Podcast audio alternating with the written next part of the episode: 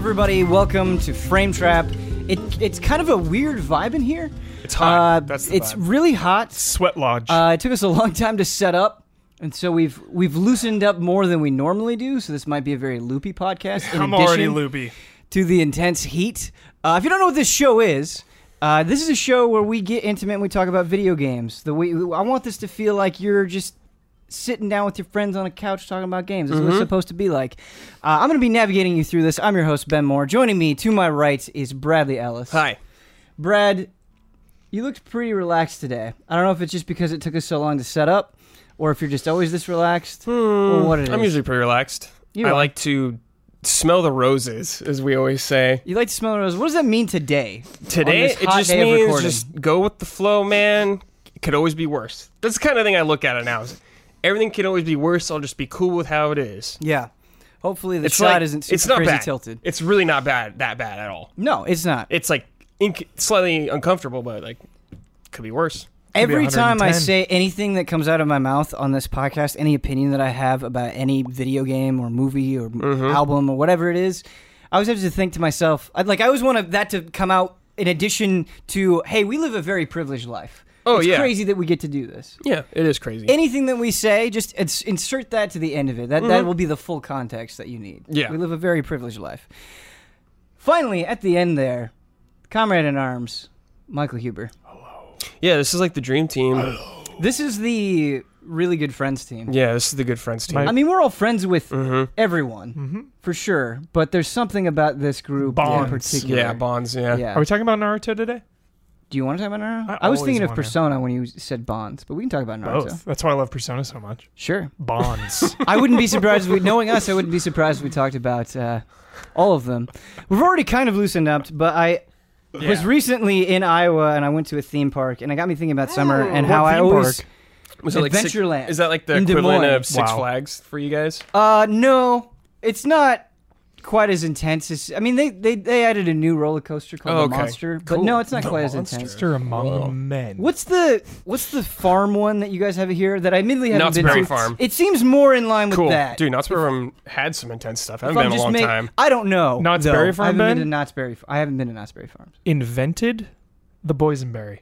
Yes, Did they it? did. Yeah. Wow. Wait, you've never been to Knott's Berry Farm? Never been to Dude, Knott's we got to Farm. go to uh, either Halloween Haunt or a normal. How is Halloween Haunt nowadays though? It's probably awesome. Is it? I haven't been so long. But if you want to go on rides, you got to go normal time. Cause Halloween Haunt, dude, Halloween Haunt. you're getting on like one ride. Get to ride Ghost Rider backwards. Oh yeah. It's just the lines, man, that But kill me. I Even wa- at Adventureland, Like it was it was hard not. wanting to just wait in the sun for 45 yeah, minutes. you got to know? go when it's not summer, and you got to go like on a Wednesday. Mm-hmm. Okay. I feel like you guys have the strats. Like, we grew if up. We grew up here. We know. You got to Okay. go to things on the weekdays, not in the summer. Yeah, not in the It's summer. only It's, hope. it's brutal, weekdays, man. but I feel like at a particular time, even Like when you can run I into bad I see movies mm-hmm. in the middle of the week at the date in the daytime. Yeah. It's my favorite time to see a movie. And even the the ticket taker at the theater said that Wednesdays are the slowest day. Yep, Wednesday. I always thought it would be Monday because no, I'm always no, like, yeah, let's go Monday that's what everyone takes Mondays off. yeah, even remember what theater we went to when we saw The Witch together, but Mm-hmm. it was the perfect time of day. It was Arclight. a weekday afternoon. It was which it wasn't it wasn't the ArcLight that I usually go to. no, it was like ArcLight Sherman Oaks or something because I don't usually go to that one either. I don't think it was the Sherman Oaks one because that's the one I usually go Okay, to.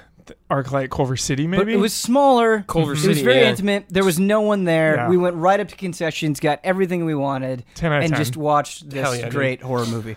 But anyway, my question to you guys is: thinking about the summer, I always like go away somewhere in the summer, and, and Mm-hmm. most recently that's been home to see family because I live out here now. But I think about like when I went to Disney World or when I went to New York, just Mm-hmm. really great experiences. I want to know if you guys had any super dope family vacations growing up. And I feel like we've touched on let this me before. let me tell you about the family tis the vacations in the Ellis family. Okay. Growing up, so our family vacations would be like, hey, a relative lives in Tulsa City in Oklahoma. We're going to Oklahoma in the summer, where it's hot as hell, dude. Oh, there's a family reunion in South Dakota. We're going to South Dakota in summer. Hot as hell, man. I don't think So like not enjoyable family reunions. well, you know, when I was, it was mostly when I was like, probably like younger, up till like 15, we would do that kind of stuff. Mm-hmm. once we got older, we didn't really care about doing as much. But uh, I did go to Minneapolis one time because my mom's cousin lived there. Yeah, Yeah. I had a really good time. It was really fun. We did like some theme park, which was like Six Flags there. Mall of America was pretty sick back then. Had the Camp Snoopy inside it. Pretty rad. But uh, we've never been like, we're going to Disney World. Oh wait, Never I'm been. sorry. We Never went been. on a cool vacation to Seattle one time. What that was cool really about it? cool. I mean, Seattle's just kind of a cool um, place. my parents had friends that lived up there and they had a big, huge house, like surrounded by like the tall trees and everything like that. Really cool, like forest, Grizzly Hill vibes, kind of Hoover. Super nice. People taking us around, seeing all the good sights. It was fun. Nice. Uh, that was the thing about being a kid, and I, I, everyone wishes this, but I would, I could go anywhere and love it. Mm-hmm. And I just feel like now you just get so easily, or I get so easily annoyed by things, by lines, Yeah. or whatever. And I could People. go to just the fact of being at a theme park as a kid. I miss that Yeah. sense of wonderment.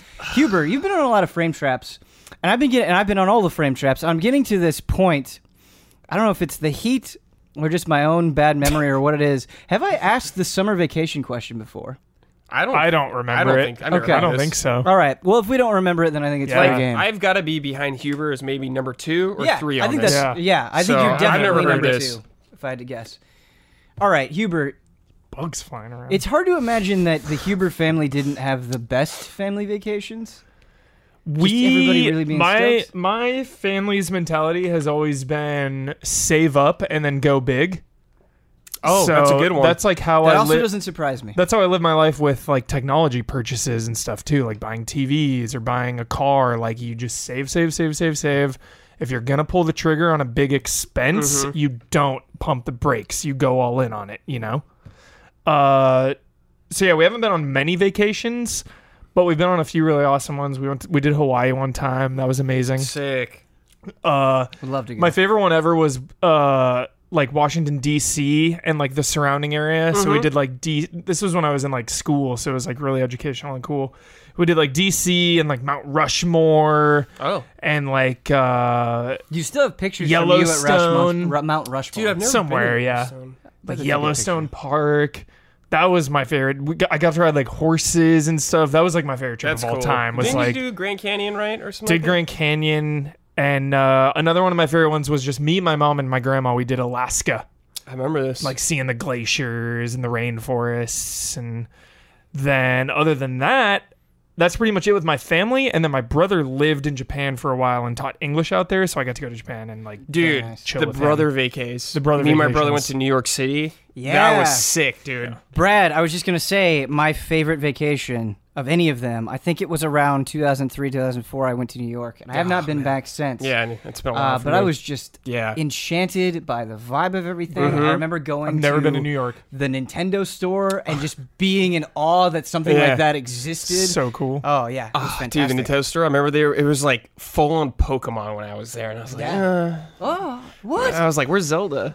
Oh, It was sure. like Pokemon time, so they had like all the Pokemon merch. I was like, "Yeah, it's cool. It's a Blastoise. That's pretty sick." But I was like, "Where's Zelda? yeah What's going on here?" I think heck? a lot of people have seen this already, but they had the, this Game Boy museum, Mhm. or they had this museum of consoles Yeah, of yeah, yeah. sorts. I remember that. And they had this. They're like, this Game Boy survived like the, The Gulf, Gulf War, War. yeah. and it was all charged. yeah, it was crazy. I crazy. just was like, whoa, I can't believe it. dude yeah, it was rad. Yeah, so intense very fun.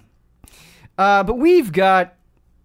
We actually don't have a huge list of games to talk about today, but I think we have a lot to say about the games that we do have to talk about. And the first and most important one, and what's nice, is we all have some varying degree of experience with Octopath Traveler. That is the game that is on everybody's lips right now. Um, I'm I'm reviewing it, and so I'm a lot farther along than you guys, uh, and I have a lot to say. But before I get rolling off on my opinions on it, how were your first impressions of Octopath Traveler? And Huber, I, I want to start with you, be, and this might be true for you as well, Brad. You didn't play the demo at all. No. You were you were pretty much Correct. in the dark about Octopath Traveler, except Yeah. maybe seeing it in trailers. I knew and there was eight characters, okay, and that was it. so that was it. That was all. and I knew. knew it looked like Super Nintendo sprites. Um, because Kyle Brandon and I, and it's a really fun playthrough. We did the first demo on stream uh, after they dropped it, and it kind of, I think, really helped shape our idea of what the game is going to be. And so, how do you feel out of the gate with Octopath Traveler? loving it highly positive Nice. Um, I'm a little concerned about the way the party meets up and like the way they're all connected or not They're not really connect- connected. It doesn't seem like they're connected in my at all. mind. Yeah. yeah, uh, because I think so far everyone's individual story has been strong. Mm-hmm. Uh, extremely good music. I'm finding myself obsessed with the music. I love the combat system. I really, really love how grindy it is in terms of like people like you were telling me people on your bench don't get XP. Yep. People only in your party. Um I love that kind of stuff in a JRPG. I want like if my character is sitting on the bench and not gaining XP, like good, like make me work for it. Make people in my party stronger, you know? So I like having to like Uh, I'm with you to an extent on that. It just depends how long this game is. Mm-hmm. Yeah. And if I feel like I need to do this and it's a huge time sink. Yeah. Huge. Yeah, I'm Like I'm fine with doing that every now and then, but if it takes forever and like mandatory, I got a problem.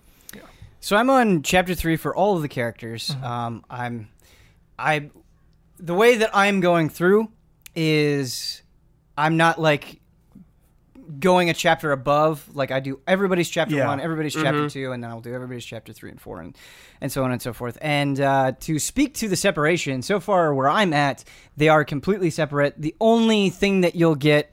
Uh, and as you get further along, these happen a little bit more frequently. Is something called travel banter, where you can press plus on the Switch, and you'll get a little bit of a dialogue like, okay, uh, Therion's going to comment on something that's going on with Tressa. Um, and they'll have little quips here and there. But when the actual main event is going on, it's pretty much just, okay, Ophilia's just dealing with this. Yeah. Alfyn's just dealing with this. which is jarring. It's a little weird. Yeah, I feel like they had this concept of like eight separate stories going at one time, and they really ran with it, but they didn't think about how to actually all come together and extent for like the for a re- like a good reason for your party members to even be with each other, mm-hmm. kind of thing like that. Like one example was Therion. He was you know the thief. He's breaking into stuff. Yeah. These thieves approach him and like, hey, you want to do this job with this kind of thing like that. He's like, no, I don't want to do it by myself, kind of thing like that. Get mm-hmm. lost. Then all of a sudden, I come into the town, mm-hmm. and he's like, Oh, oh I yeah, you can you come can with come Yeah, you can come with me. I was like, what? Like what? What? Why even bother doing that? Definitely. I do think with what they're going through, especially uh, at the end of the chapter, boss fights, you'll have a, a, a threat that it feels like they're just kind of dealing with on their own, and then you'll get into battle, and it's like, okay, everybody's here. and Yeah. They had nothing to say about this thing that we've been building up for an entire chapter. like. Prim's was really jarring. Primrose when because that story is super intense. and it's also super why- personal. And that- but and, Yeah. and that's why I kind of I'm giving him the benefit of the doubt, and I'm like forcing myself to to hone in on everyone's individual stories rather than a big narrative arc. I'm just, I'm I'm just dialing in on that because I see both sides. Like it is easier and more accessible, I guess, because you can like recruit whoever you want in whatever order, and like you have more freedom as a player, which I'm always down for. Cool. Uh, and each story so far, what I've experienced, has been really strong because they haven't had to to think about tying everyone together in this huge narrative, and it's not like too crammed, packed full of of dialogue. It's like super focused on that one character for that one story, which is great Absolutely. but it comes at a cost and and it is a little Dude. a little weird They could have helped that by just giving like they don't even have to have a customizable thing for every character. You could have maybe the characters have three different options they could say to give a little more reason for them mm-hmm. to be a part of this thing. Like what Ben is saying is good that I that they have like dialogue together. Like that's good, mm-hmm. but you could even have just a little more connection with them. Like mm-hmm. you know you you don't need necessarily need like a totally customizable thing for Prim uh, compared to Olberic or whatever like that. Like they could both say the same thing, but just something, just something there. totally I don't really disagree uh, with what you're saying, Brad, or with what you're saying, Huber, but I do feel like Octopath Traveler is being pretty upfront with what it is. Yeah. Uh, When you go into a town, it says, this is the story you can engage in. You can stop it at any time. Totally. Um, and while contextually I agree, it does get a little bit messy. I think, uh, as you kind of hinted at, there are a lot of positives for that because you get to have these wildly different Yeah, tones phenomenal. um, that I They're think so good. if you had these characters come together in a more integrated way, obviously that would bring its own benefits. But for me, it's like, okay, I know uh, for example, that Primrose is going to be really intense and dark and that she's going to be dealing with this tortured past. Do I want to do that right now or do I just want to follow this journal mm-hmm. of a merchant of Tressa and mm-hmm. you can really play it by mood and you're not you're not especially punished uh, by going in any order, which I appreciate, and I mm-hmm. can just kind of feel it out what I want at that time, and it's nice because I don't. That's not completely true because there are level recommendations for everything, which you do have to take into account. Uh, you are gated in in some ways around those level recommendations for each character chapter. Um, but the other thing for me is, I don't think these stories, if they were given a lot more time and a lot more nuance with other characters, would be all that strong on their own. Like these characters, for the most part, are kind of very archetypal characters. Uh, Olberic, at least so far, is just this.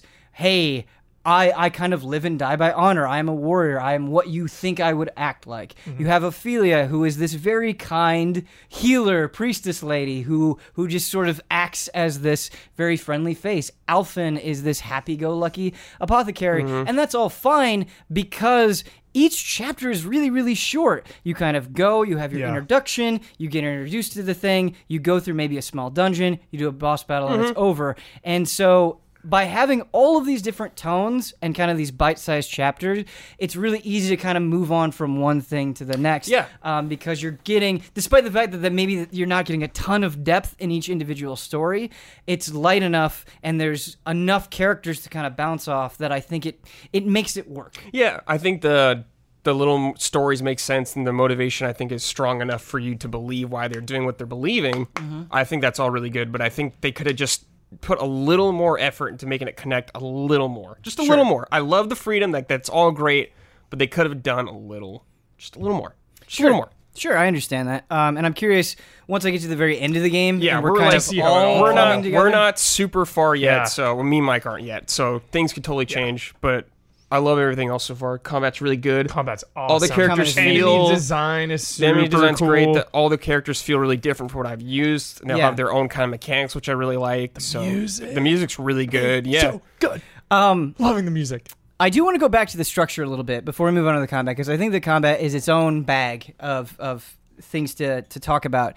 Uh, what I will say going into the third chapter here, uh, especially playing through everybody's story, is while I appreciate that tonally it's very different, um, and then in in from the settings you're getting a good variety as well. You're kind of getting this mountain town or this kind of very holy snow place, or you're getting this place where where The desert looked really cool. Yeah. Yeah, the visually, there's enough differences. I just think structurally, it is bothering me a little bit. Where I, I feel like every chapter is kind of the same. Where for all eight characters, and then once you've done it a couple of times, you're like, man, this formula is is a little bit too obvious for me. And what I mean by that is you'll go into town, you'll be introduced to the problem, you might have to run around and do a couple of pack, path actions, which they really hold your hand with, and then you'll go through a very small dungeon and you'll fight a boss. Even on chapter two, this Even is on happening? chapter two, Okay. this is happening. Okay. Um, there is a little bit of variation with Olberic, where you're kind of going through this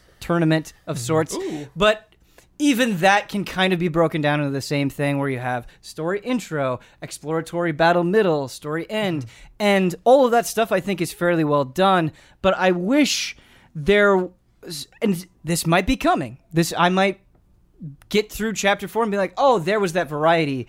Uh, but having done 18, or I'm sorry, not 18, 16 chapters.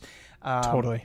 And putting, you know, like 45 hours into the game. Yeah. At this point, I'm like, ah, I wish there was some sort of Maybe the side to the side quests kind of alleviate a little bit of that. So the side quests are interesting, and there there are things that I really like about the side quests and things that I don't really like about the side quests And the things that I really like about the side quest is they're very vague. And so they'll they'll kind of be like, "Hey, this person has a problem. How do you deal with it?" And you're like, "Oh, wait, what if I use this character's path action?" And for those of you who don't understand what we're talking about, a path action is something that is unique to uh, an individual character. So if you're Olberic, the warrior, you can challenge people to a duel. Uh, if you're Cyrus, the scholar, you can scrutinize them and you can find out more information, and you might get a discount at the inn, or you might find a hidden item. And so you these people will run into you'll run into these people with problems, and you might need to figure out how you can apply a certain character's path action Mm-hmm. in order to make it work. And you kind of need to experiment. And you'll run into these situations. Like there was this little boy, and I just challenged him to a duel, and it was like side quest complete. And it was like, oh, I wasn't even thinking about that.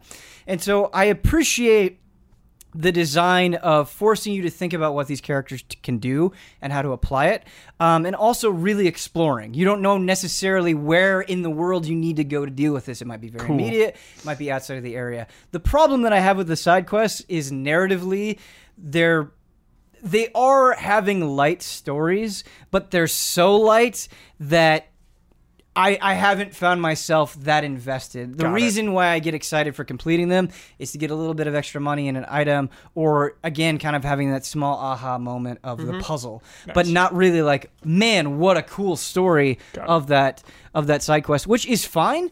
Um, I don't think side quests need to be these deeply moving, super involved stories, but there are so many side quests that I just wish I was a little bit more invested. Kind of what Brad was saying, where he wished they were a little bit more connected. Mm-hmm. Wish there was just like five percent more uh, of like something you couldn't there. like yeah, something you couldn't get through the normal story. I Right, think. right. You're like, oh, this is cool. I could only get this kind of thing through this side quest. Yeah, and you are there are a couple of side quests that I've run into where it's like, okay, this person does have an arc. They were in this town, now they're in that town, and there there is kind of a continuous Ooh, story there. that's cool. Um, but I again, I don't find the stories themselves of these side quests so far Gotcha. uh, all that interesting. But uh, let's get into the combat because Mm-hmm. I think this is the thing that I want to praise the most Yes, combat. of Octopath Traveler. And despite my problems of, of maybe starting to feel a little bit of repetition in terms of the structure, uh, the combat is really offsetting that. And, you know, 45 hours into the game, roughly, uh, I'm still just absolutely in love with the combat. And I want to know, you, Brad, you mentioned that. Huber, you still feeling the same way about the combat? Oh yeah, yeah. Uh, because every fight you you have to think. You cannot. Like even in you know I always go back to, to Dragon Quest VIII. It's my favorite combat ever of, of turn based RPGs. Even Dragon Quest Eight, you can get in a routine where you're kind of just mashing your way through, like mash, mash, mash, kill these Right. guys. I'm pretty high level, okay. This, even if I'm a higher level, even if they're trash mobs, I still have to be like, all right, wait, how many how many attacks till they break? What attack am I using here? I haven't been able to get into a rhythm where I'm just mashing through because I need to line up the weapons. I need to scout out their vulnerabilities. Yeah. Uh, which I really, really appreciate. Absolutely. You talk about mashing through, and that's that is a very understandable complaint that I see about JRPGs a lot, where it's like, okay, maybe a couple of boss fights matter here and there, but for the most part, I'm just mindlessly going through this combat. Um, it, I don't have to think about the enemies; the enemies aren't a threat, and there are weaker enemies, and you get to a point where you understand the system and you can get through the fights fairly quickly. Uh, but even that, the way that they've kind of balanced not only the the mechanics of combat, but how you have to structure your party. And we talked about the level gates before, and at first I was like, oh man, I'm gonna have to grind everybody up, but that comes with its own interesting decisions, um, because when you get secondary jobs only one secondary job can be applied to a person at one time. So if you think about like Tressa, the merchant, if you're like, oh, I, I want you your secondary job to be the cleric, and I want you to get all these healing abilities, no one else at that time can be the cleric. You can switch it off at any point, but once you give it to Tressa, you can't give it to anybody else. Mm-hmm. And so when you have these different level requirements where it's like, okay, you need to be level 34 to do this chapter, this is who I need to bring with me you're forcing me to change my party. You're, you're forcing me because you're not sharing experience. Love it. You're forcing me to pick these certain people and leaving people that maybe I've already leveled over here. And so I'm constantly having to rethink I love that. who gets this job, where am I investing my skill points? Because. Ben, one of my biggest things, I again gonna come back to Dragon Quest VIII again. Four party members. I love that because every single person has their role, their story. They Yeah. all matter. I get freaked out, like in Final Fantasy VII. Like, what's Red Thirteen been doing this whole time? Exactly. just sitting on the sidelines. Exactly. Like, I I don't like you know when there's this huge overarching story and characters are kind of kind of benched on the sidelines this alleviates that because you're you're throwing everyone in there everyone gets their own story so that is that's really cool I completely agree with you. Um, and again, you could always uh, throw it back at the player and be like, well, if you want to mix it up, you could. Mm-hmm. But I think it always feels more meaningful when the game forces you Yeah. to change things up and to use everybody. And you mm-hmm. can look at every single character and you can be like no you matter. That and because every different job does different damage types and you need to do all the different damage types to get through these battles uh, every job is super important and therefore every character is super important and you need like everything is worthwhile. I don't think there's a single job that is bad. I think some are better than others yes but i don't think there's a single job that's bad. And i, I just feel like i have like kind of this holistic appreciation of octopath because it forced me to have that. Whereas in a lot of games i feel like you can understand you know 50% of it, 75% of it, and get through just because you find a combination that works for everything. Um, and so I, I do, I greatly appreciate that here. Um, and something that we haven't talked about, in addition to stuff that you can do with the jobs, characters have their own individual talents. So even if you have somebody else be a thief, Therion, who starts as a thief, is the only one that can open certain chests. And so uh, you'll be adventuring without Therion and be like, man, I know these chests give me loot sometimes that is like several levels above what I currently Yeah, have. Yeah, it's usually good loot. Yeah, I wish he was here. And um, again, things can be pretty expensive in Octopath when you go Yeah. and you. Got my you- merchant first. yeah, if you if you haven't been making an effort to collect a lot of money, Yes. you'll upgrade everybody and be like, "Man, I'm wiped out on cash." And so when you have Tressa, who can just pick up loose change as you walk around, that ends up feeling very valuable. Oh, that is and good. so these Tressa. characters, from a mechanical perspective, end up being more than just the jobs, which you can switch with everybody. Yeah. Um, and so I really appreciate I feel like the as well. headcanon of Tressa starting first, like I'm loving it because Yeah. like she's kind of a metaphor for the entire game, right? Of just like I'm gonna go see the world. Let's go. Right. And it's like that's how I kind of feel with Octopath, where it's like, all right, let's just go see all these stories. Let's go, let's go see. It feels like a very natural place to start. I don't know if that's my my bias because that's who I picked, but uh, it feels right. I will give the game credit for I've bought one item Mm-hmm. playing this so far, and I've been able to beat every situation just by playing smart. Yeah. Same I think they did a good job with that. Right, Yeah. I don't feel like wow, there's no way for me to win this Mm-hmm. necessarily yet, which has been great. Some of the fights take a really long time. Where I was like, let's Yeah. wrap this up, kind of thing. Dude, that but snake boss. yeah, Good lord, It, that thing. yeah, and uh, Chimaru, dude. Re- the regenerating poison health. dude. Oh my god. I think it might be a point of. Brandon was saying like a fight took him an hour. I haven't run into I that. think he said an hour and a half. I was okay. like, what? Yeah. Okay. So he said an hour and a half. I have not run into that. I have not. Um, but I really commend them for not being afraid to give enemies and especially, of course, bosses a ton of health. yes. Uh, where there Something just moved down there, you guys. Is it a bug or something? I don't know. Something. I swear. I didn't. I don't know. okay. Probably a bug. All right. We'll have to power through Okay. it. Okay. I'm sorry. It's okay. I'm sorry to interrupt you. The It whole freaked you out. That's thing, genuine The whole thing just like out, shook. Nick. All right.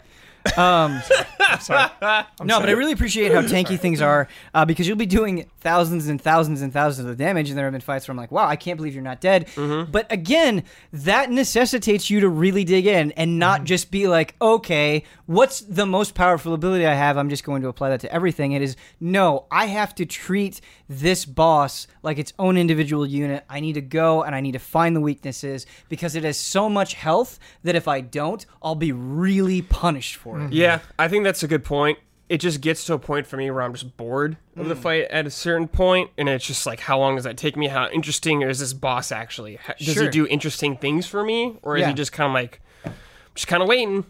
Yeah, I, I can see where you're coming from. Uh, to me, I would say the fights have remained interesting um, because either the fight will be going on for a long period of time. It'll be like, I'm running out of resources. What do I do? Yeah, do I take this turn to heal? Do I take this turn to make sure that I break their shield? Um, you'll run into bosses where, okay, it might have taken five turns for you to break them. And what we mean when we say break them is you damage their weaknesses enough um, that they'll be put in this vulnerable state. You'll skip their turn. You'll do a ton more damage to them, which is essential. Like you, you want to be doing this all the time. Uh, and you'll run into bosses where it's like, okay, it took five hits to break them before. Now it's taking seven. Now it's taking nine. Um, and so when you break them, it'll get consecutively harder. Uh, they'll charge up moves. They'll get this purple mist surrounding them. And if you don't break them, you're going to eat a, a powerful Yeah. enough attack.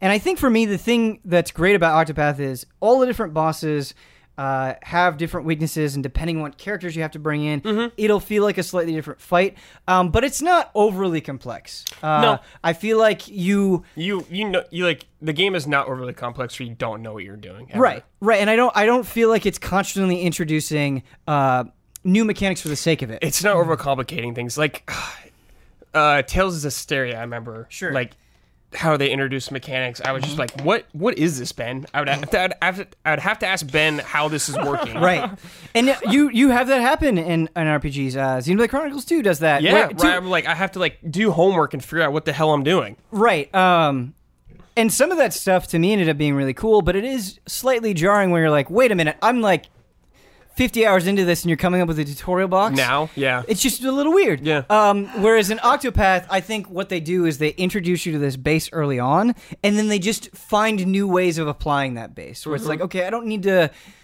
relearn this or learn something new. I just need to kind of think differently with what I already know, which is a which is a much different, but I think very enjoyable experience.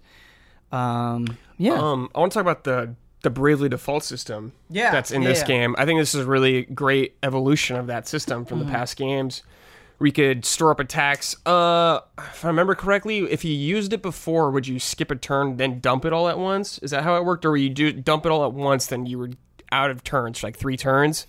it was Um, something like it was like that. But when, this- when you're defaulting, you're like storing up. yeah okay, Whereas here, uh, when you regularly attack, you, still, get, a normal turn no matter what, which is really cool. But I think it's a Right. smart mechanic. You could, you could use up to four attacks. I think it was. Yeah, so you can get a maximum of four. Um, and I appreciate the way that they deal with it between uh, physical attacks and magic attacks. So if you do, like, if you have a sword that you can swing, if you cash in on these points that you build up, so Mm-hmm. let's say you cash in four of these points, you'll swing your sword four times. But with a magic attack, Just you'll just big do more blast. damage. Yeah, it's like a bigger thing. Um, and so that is also interesting because then it's like, well, as the scholar, I want to invest in the things that hit twice so I can get yeah, yeah, down and it's this. it's like, do you want to save it to break boss them more. to avoid damage for a part, or do you want to just use it to dump a ton of damage when they're vulnerable? Right, and they'll even have like the merchant can donate these points to other people, and so you can play with that too. And yeah, that's Octopath Traveler is obviously not the first game with a job system or a game where No. you can have a bunch of different abilities that you can play with. However, I do think it does it really, really Yeah, well. Um, I do too. And I a big part of that, and should be commended. And I don't feel like I've seen other people praise this. They probably have, and I just haven't paid attention. But still worth praising how easily uh, Octopath Traveler gives you skill points. Um, I feel like, especially when you switch to a new job and your secondary job, very, very quickly you can get a handful of abilities. And so it's not like, okay, I switched to this job. It's going, and other job systems have done this. It's going to take me a long mm-hmm. time to really flex this job and, and have an understanding of how it'll combine Yeah. with my other primary job. Like you can just kind of get in there and get good a feel for it immediately. which And I again, really with appreciate. with all these separate stories, the pace is good because it's like, all right, see this person's story, see this person's Yeah, story. Yeah, you're never somewhere too long. Yeah, because like you bring up Bravely Default, and I put like ten hours into it, and just mm-hmm. like not not invested, not invested in the story. yeah. And I, It's interesting because that's, that's- on that's on me. I know Bravely yeah, Default's that's like phenomenal. a, a thing you love, just four party members. yeah, Bra- and like great that's it. game, great great game. Um, but just put it away because you know time and life and everything, and I just I didn't get attached. But right now I'm Mm. finding myself so attached, uh, even though they're you know like like Brad said, and, and I kind of reiterated just. Mm-hmm. I mean, like, there's yeah. there's a disconnect with them all. You could still but have I still fun. find myself attached to each of them. Yeah. So Uh, for Bravely Default, it's been forever since I played Bravely Default. Uh, but from what I remember of Bravely Default, I remember not being particularly interested in the main narrative. The plot, but- I don't remember. at all. right? Exactly. Good. But I I, don't I remember I feel thinking, bad. I, f- I remember thinking the characters were pretty charming. and I enjoyed them Yeah. interacting with each Ring a other. bell. Uh, in Octopath, it's less that because they don't really interact. It's more Mm-hmm. of, oh, hey, I wonder if Cyrus is going to find that book and what does that book really mean? And also thinking to myself, like, I can kind of see how they would take these elements and apply it uh, to an overall narrative at the very end. Yeah, And so dude. kind of Organization 13. kind of like taking these eight little payoffs and seeing, you know, cashing them out at the end. Yeah. Yeah. Just ex- just excited to see how I know gonna they're wrap up. pulling the strings, dude. for what? Organization, Organization 13, 13. in the Octopath Traveler. Primrose, dude. Oh yeah, yeah, Yeah, the yeah, crows. Straight yeah, up, yeah. the crows. Yeah. Straight Yeah, yeah. up 13. Yeah, Black Hoods. Um, but yeah, I really like it. It, I, it's one of those games, however, where I think I'm gonna walk away from it and be like, I really enjoyed that, and I it. think if you enjoy the style of game, you Yeah. really like it. Um, I do think, be- again, because of that, that seeing that formula and and having so many characters to get through, uh, it does wear on me a little bit. But at the same time. I think by having that volume of characters, you get your own benefits. You're so. reviewing it, so it's obviously going to be a little different from you. I'm I'm eager to hear what you think, Brad. I'm in a mindset where I'm. Th- this is a new game. This is a 2018 video game, Yeah. But I'm still in a in a weird mindset where I'm judging it like it's a game from the 90s. You know, and I know it's it's going for that style. It's a retro game. Do you have a similar thing where it's like I'm not judging it on like modern sensibilities? I'm like it's really taking me back and I'm really getting the feeling of playing just this old school Um, Super Nintendo JRPG. So so little things some I'm- aspects I do like storytelling, like how they interact, kind of Mm-hmm. thing like that. I mean, I'm not expecting like 30 minute cutscenes of CG or anything like that, but Mm-hmm. just things like that, things that they could evolve beyond. Like it is going like the gameplay is very much like trying to keep it simple and everything like that, which I totally love, and I think that does a great job of carrying that system over to a more modern type of game, but. Mm-hmm. Things like what I'm just bringing up is like the story connection. Like I'm, it's something where I'm like, you, you could have done better there, kind of thing like that. Totally. Uh, when I initially came to it, Huber, I, I was I, I had that initial reaction of ah man, I wish experience was shared. It's gonna be a slog, leveling everybody up. But the more that I've played it, the more I've realized like oh no, like you can kind of see a purpose behind this. Yeah. Um, there is a value in doing it this way, and so uh, I've I've come to appreciate that, and it seems less like we want this to be old school. We want this to be old school, and more of we're trying to do this thing from a storytelling perspective and a mechanical perspective with eight different characters, um, and we want you to appreciate all of them. And so, in that way, I really like what they're doing. But from the story, I get a very old school vibe, and I want to get your opinion on this. Uh, where again you have these chapters and they might take you anywhere from 30 minutes to an hour to get through but you'll kind of have a a, a singular story within these chapters you will help this town in this chapter and it'll be nice and it'll be simple and you'll do it and you're done whereas i feel like in so many modern JRPGs, and I'm being very general here, but I, I think the spirit of it is true. It's like, okay, we're going to introduce this thing and it's going to go on for the next 10 hours. Yeah. And you can just, sometimes it feels like things go on for so long. You spend five hours, 10 hours, 15 hours just kind of dealing with one thing and then you move on and you deal with another thing that is five hours, 10 hours, whatever it is. And I think I'm exaggerating here a little bit, but it is super nice. And I think does have an old school flavor to it uh, where you might just be dealing with this story for an hour. Um, and in final fantasy VI comes to mind where you know you think about the, the the the phantom train. Like that wasn't a super long lengthy experience. The the opera house was not a super long lengthy experience uh, in those older 16-bit RPGs, and so I, I appreciate that a lot as well. Or even in Chrono Trigger, where you go to a time period and it's like we're just going to be here for a little while and then we'll move on. Uh, and I, I like that. I want more storytelling like that. Just take me to a bunch of different places and don't make them drag on. Uh, for Something like what Dragon. Quest Seven does. Kind of go to the islands; they all have their own little story. Yeah, absolutely. So uh, in Dragon Quest Seven, you go to the past and present of these different locations, and they they absolutely have their own story, and they are completely separate. Um, and so, yeah, in a lot of ways, I think you can compare it to Octopath Traveler. I uh, yeah, I love it. Uh, the the doing the, the little story because it's a nice break point for me. I like to do a story, and I like to take like a, a, Yep. a nice little Yeah. break before the next one. Totally. Yeah, Huber, I know you're big on breaks. Is that how you kind of envision yourself playing it? Where you're like, I'm Yeah. going to do a chapter. I do a of chapter or character. two. Yeah, one or two real nice, chapters, yeah. and it is very nice. You feel like you accomplished something, and I can uh, finally a game I can multitask too. I can play on handheld mode and grind. yeah. Getting uh getting that Switch hype, Ben. using the Switch, uh, uh, playing to its strengths, Absolutely. watching the Dodgers, and just uh, grinding out some XP. Feels good. Absolutely. And it is weird because I do think the hardware has made it more enjoyable for me. Yeah, I've where been there have playing been in times bed. where I maybe didn't necessarily need to, but totally wanted to just grind. Mm-hmm. I take that thing out of the dock, I put on a show, Yep. and I just do it. Delightful. And it's great. It's so and the great. hardware of the Switch has made that Yeah. a better experience. Yeah. Yeah, Yeah. it's a simpler game you could play without having to like Will do you bring- platforming and stuff like that. Will you bring that up in the review? Being able to play it in handheld mode. Uh, maybe. I can't guarantee it. Okay.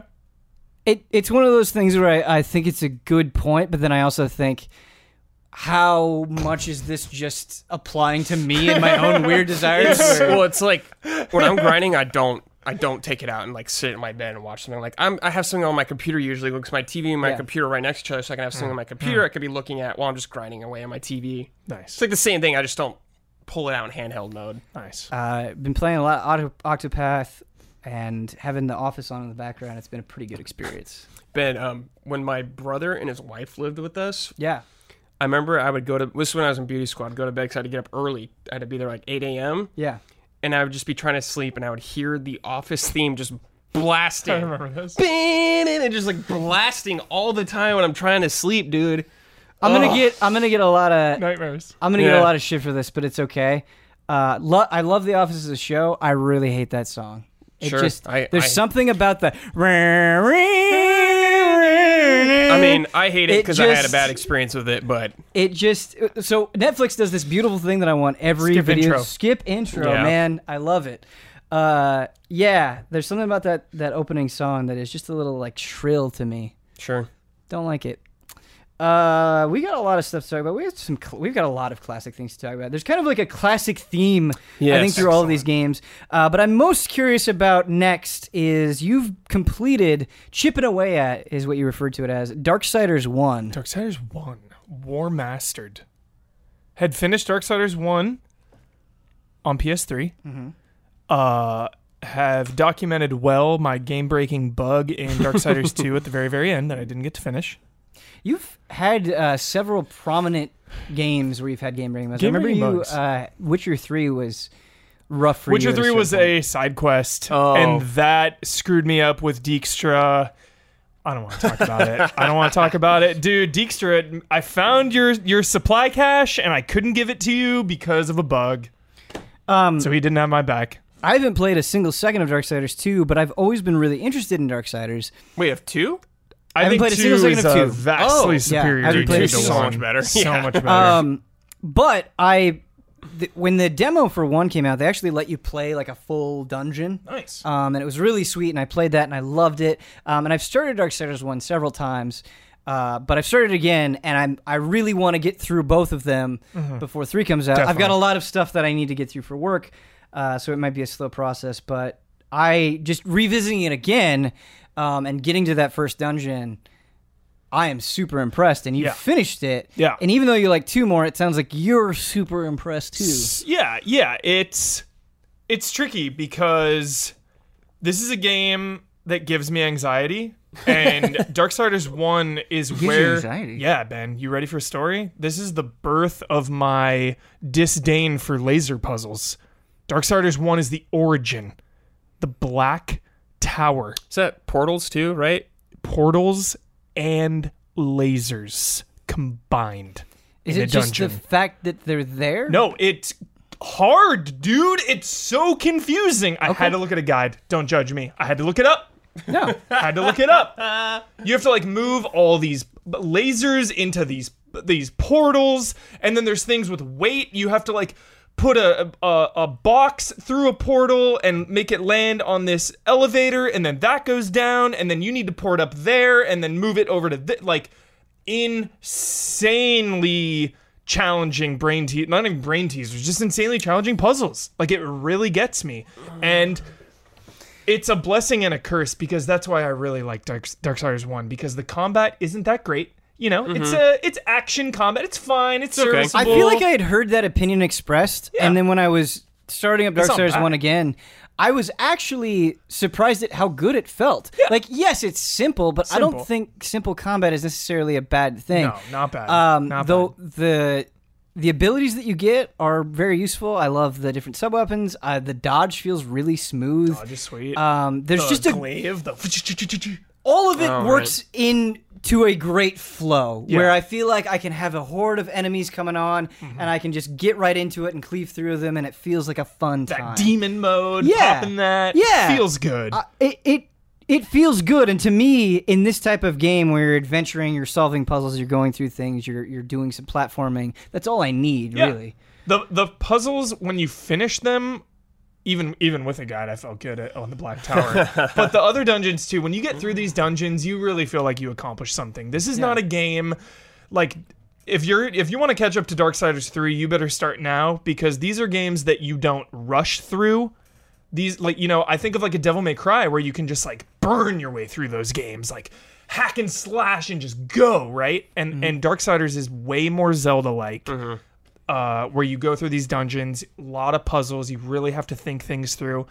Uh, and I said it's a blessing and a curse because it challenges me and, and I get frustrated sometimes, but solving them and finishing them feels so good. yeah So, um it did this thing right at the beginning of the game where you needed to get to this path forward and the guy's like hey go and do all these challenges and there were these combat challenges and you were timed or you uh, had to deal with like diminishing health and i was like this is gonna suck like these little combat challenges i'm forced to do them just to get on with the story i'm Yeah. not looking forward to this it was super fun um oh, you go were- through the four, yeah, yeah, yeah, yeah. And yeah. I, I felt like the, the challenges were quick enough, they were interesting enough, and the combat was strong enough that I really enjoyed it and didn't mind. There was one uh, hard going one I that. Hmm. remember. The game failed a couple times. It was like beat them in a certain amount of time, and I was like not using my abilities in the proper order. I think so. I was like, oh man, I'm like Yeah. failing. I have like five seconds left each time, and I'm like losing it. And then I like changed up my style. But that's know? why I think the Yeah. combat is, is strong enough because there were Mm-hmm. certain guys where I'm like, oh, here I should just always instantly kill him. Here I should knock them up into the air, the specific enemy. And so there was enough going on uh, that I felt interested to get Mm-hmm. Yeah. through the challenges. so. And the story in one, I think, is okay. Again, I think two is an improvement.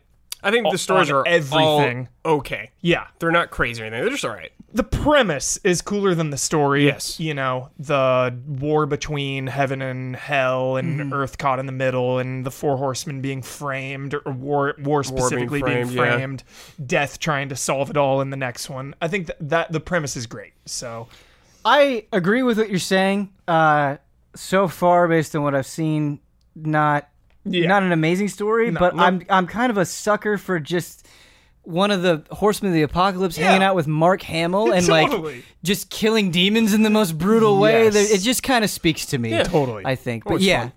It's, Love to. Can't it wait for you to knows what two, it is. Like I don't think it. I don't think it's going into this and being like, "Listen, you have to take this super seriously." Mm-hmm. it does sort of have this. Uh, a little campy. yeah, it, it has this campiness to it that Mm-hmm. I, I think makes it easy to get into. Yeah. yeah. So, I don't know if two changes that. the pace at the end uh, will. I'm, gonna, I'm eager to eager to see you finish Full it stop. off. well, The Black Tower, because no spoilers, all right? You do the Black Tower, it's insanely long, insanely hard, but then they give you the classic no no of video game design, in my opinion. All right, you just did that super hard thing. Now go out and find six hidden things in the world. The classic filler. The classic filler, like after you just got through the Black Tower, too, like the hardest thing. It's like, ah. yeah. So, but again, two two is awesome. Two alleviates it, Yeah, and I two's still better. really enjoy one. Yeah. For me, it's a classic swimming in sevens. What I'm most excited about with the jump between one and two, and th- I think three looks really good. Three as well, looks so great. um, is just you kind of have War, right, who's wielding this giant sword. He's this big burly guy, and then you have Death, who just seems so much faster. Mm-hmm. yeah, Um, and I love the the difference between the two of them. And I'm excited to see how it feels to to be in Death's shoes. and I'm excited for three to see like some team up action. Let's get some time, dude. Nah, that's four, dude. Ah, That's four. 'cause they still got another horseman to go. With what you were saying about this this tower, these puzzles, be intimidated. I'm planting the seed now in your brain. I love challenging puzzles that feel satisfying when you get through them, but this This sounds like it has so many moving parts that it would just kind of be tedious. It for me it was. I had to Um, look it up. where- where I no feel like you Eager might- see chat's reactions to it. Do you run into this problem Comments. with these puzzles where you you kind of take a look at it and you're like, okay, I figured out what I need to do, and now you kind of have this huge groan as you slowly move everything into Yeah, place. yes. That's when it's not fun. Like Yep. you, you kind of want the puzzles where there's a process of you figuring out and solving it at the same Totally. time. Totally. Like, what do I do here? What do I need to do? Oh, yeah, that's what I need to do. Okay, I got it. just- it Those are the slides best. into place very Yeah. quickly. This Not is like, the- okay, I need to do this. How the hell? Right. Like, Right. okay, let me move this here. Let me move this there. Nope, that it's oh. Uh, Brad two has a very different structure, right? Like it's it's kind of a Uh, little bit more open than, It's than one more, is. it's more open. Yeah, it's like the same kind of like you know you go to dungeons stuff like that. Mm-hmm. Definitely encourages exploration more. I think the dungeons are better into and there's more variety, More side quests. more side quest. It just it's like the classic seal. Just it it's better. It just does what one does and improves upon it. Cool. Same kind of formula, but just does it a little better. Unfortunately, uh, to let people that don't know this, uh, the Definitive Edition Yes. came out before the Warmastered Edition. So they released the remaster of 2 before 1. So the remaster of 2 is only 30 frames per 2nd Mm-hmm. Got a ton of backlash. So then the remaster of 1 is 60. So in terms of the better remaster, I think Darksiders 1 Yes, is probably it is. a better It's quite One- unfortunate. The the remaster of one I think is quite sharp, man. quality. Uh, I think they did a nice job yeah, like that up. the definitive is just like it's 1080p now, and it's like mm, Play it on PC. yeah, you can play on PC. You could Play play on on PC. PC originally, and it'd be 60. Play it on PC.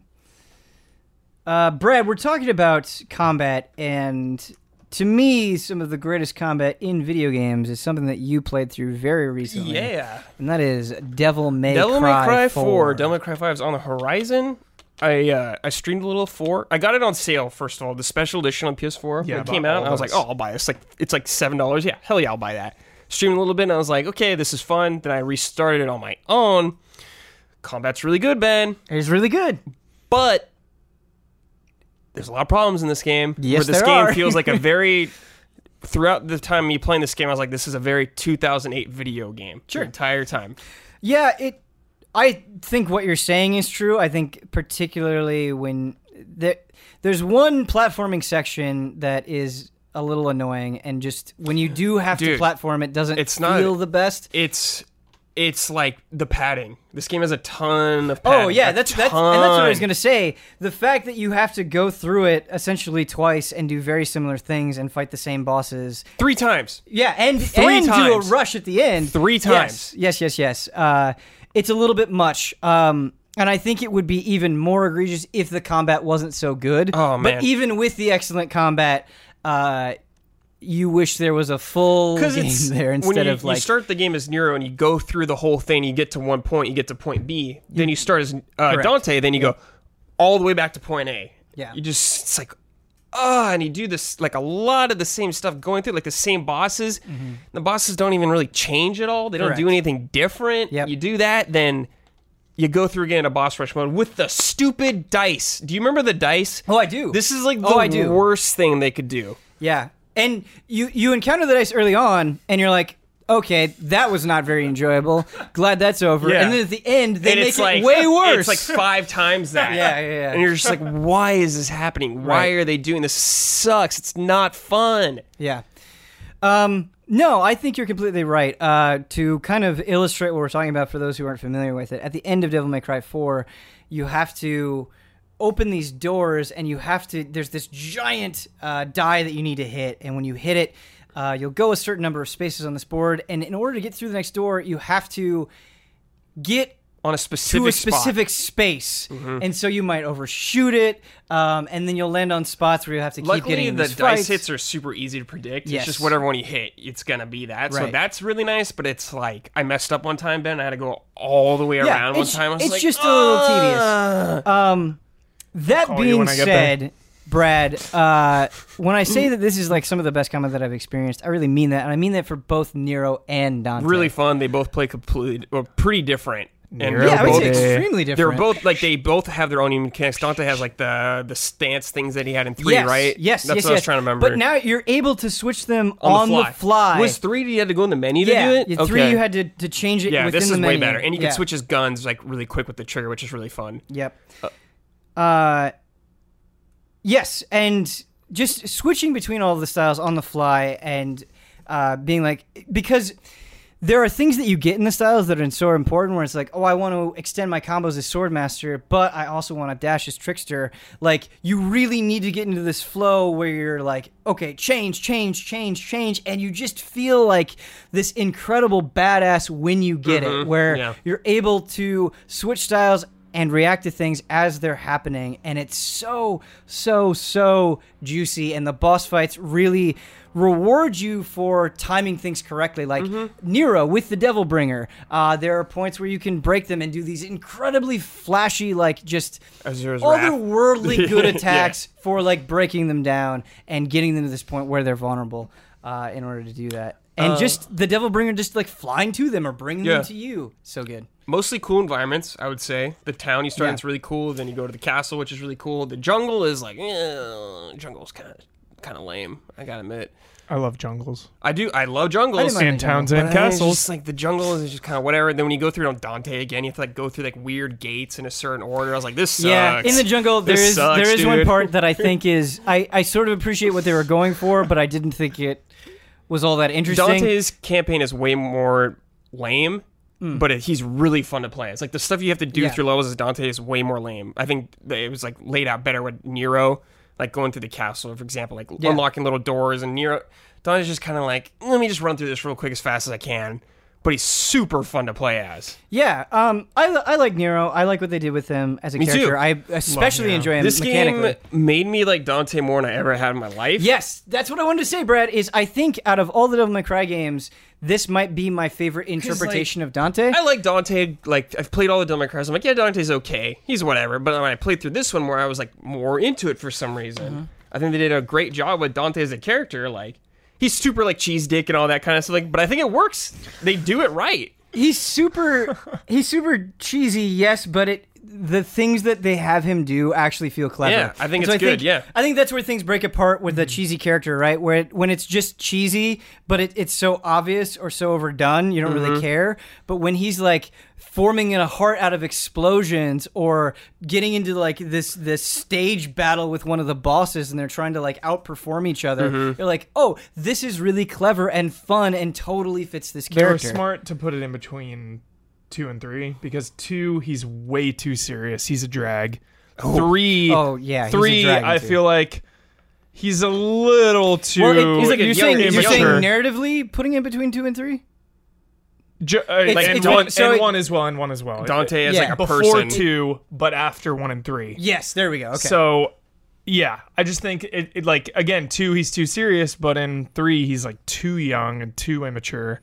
Yeah, I do like him in three, but I think four is is The sweet spot? yeah, the sweet spot. I agree. I agree. I think three has my favorite story going on. It feels like Brother drama. things just matter for Dante a lot Yeah, more absolutely. than they do in four. In four, where he's he's, just just kind of kinda- cleaning up the mess. Yeah, he's like this. he- Like I never Yeah. felt like a sense of danger at all from Right. Dante. He was never like worried or concerned this whole game. Like Nero Right. was like freaking out about stuff, and he Dante's just like, yeah, whatever, it's cool. Uh, It's funny, but dude, I want to bring up uh, it's so funny. Pandora's box. Do you remember yeah, this yeah, weapon? the gun. Oh, dude, it's so good. So it's so good. cool. I, when we were hyping up the trailers, I brought this up. But yes, the the Pandora gun is amazing. Also, like I forgot about how fun the cutscenes are in this game. Yes. dude, they're so fun. Dude, Yeah. like when he gets Pandora's box, they show him using all the stuff. Mm-hmm. Then you do the stuff he was doing in the cutscene with the weapon. I was like, yes, this is great. Um, speaking of like favorite interpretations of characters, uh, Trish, Trish, Trish is my She's the favorite. one from one, right? Yeah, she's from one. I, I like her way more in uh, Four. four than I did in any of the other games. And what's the other girl's name? Lady. She's Lady. from three, right? Yes, Okay. correct. Uh, Oh, but man, the way. Trish does some stuff that I don't want to ruin if you get into it, but I just think it's Mm-hmm. super fun, and I think she bounces off Dante and that attitude. Yeah, Uh, I haven't better. played through the uh, their campaigns or uh, Special edition. like Vergil's campaign. Yeah. I blanked for a second. I haven't played through theirs yet, though. Um, I've missed is it around. like filler or is it canon? Vergil's is before it all. oh, It- okay. I've I've watched before three. uh, the cutscenes on YouTube for them. I've messed around with Lady a little bit. I need to actually go through and play all of Lady and Trish's campaign. I need to play all of Vergil's campaign. I didn't find Lady particularly enjoyable to play, and I think that's kind of why I fell off. But like, don't get too invested in the it, from a I don't- lore I perspective. don't even already. It really I'm just there to have fun, kind of inconsequential. and that's what it is. yeah. But this get, I'm gonna go through all of them now though before five Yeah. comes out. I'm like, yeah, it's Yeah. been long, and I haven't played them since they came out in PS2. Dang, Yeah. So it's been a long time. I am really excited to Short revisit sweet. three. Yeah. Um, because well, four did some things that I think were mechanically just awesome with Nero, Yeah. uh, and Dante. Just some of the boss battles in one, um, like. Bat- the battles with Vergil are like among my favorite boss battles in any Uh, video is game. three like the tower? Yes, the, the tower, tower, right? yes, yes, okay. yes, yes. Yeah, dude. There's a tower in like a lot All of of them. but now I want to. I want to play the DMC special edition where you play as Vergil, the DLC, because I never Vergil's, did that. Vergil's Oh, Downfall. okay. Yeah, I haven't played that either. I need It was to play the. Yeah. Uh, it's that it's the budget DLC where there's like no Oh. real cutscenes. It's like still hand drawn images, Oh, kind really? of. Hmm. Yeah, but it's cool. Uh, speaking of we- Sword rules. we don't have to make this a separate category. We can just roll this right in. But I've been, I played through just very recently. I played through Devil May Cry one and uh, again, and I'm playing through Devil May Cry two again. And all of the bad feelings that I had about Devil May Cry two are on Reinforced. fire right now. they're fire. That game, Mash, that game is a hot Ebony and mess. Ivory. Ebony and Ivory just to win.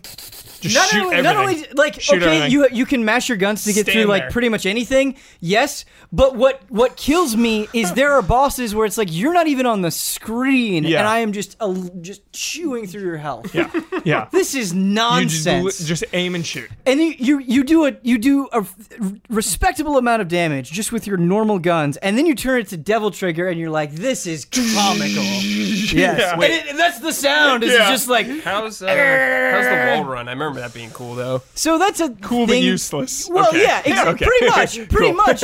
Where it's this thing where it's like, okay, it's neat to see Dante flip off the walls in certain Yeah. ways, but you don't need it. Gotcha. Yeah. It's not really Pure that swag vital. points. Yeah. Whereas, like the styles, I feel like you get so much out of taking the time to learn how to apply all of them.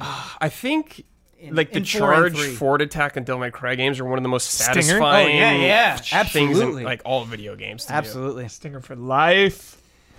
Uh, so good. I cannot wait for Devil May Cry Five. I can't there's wait for the be demo more.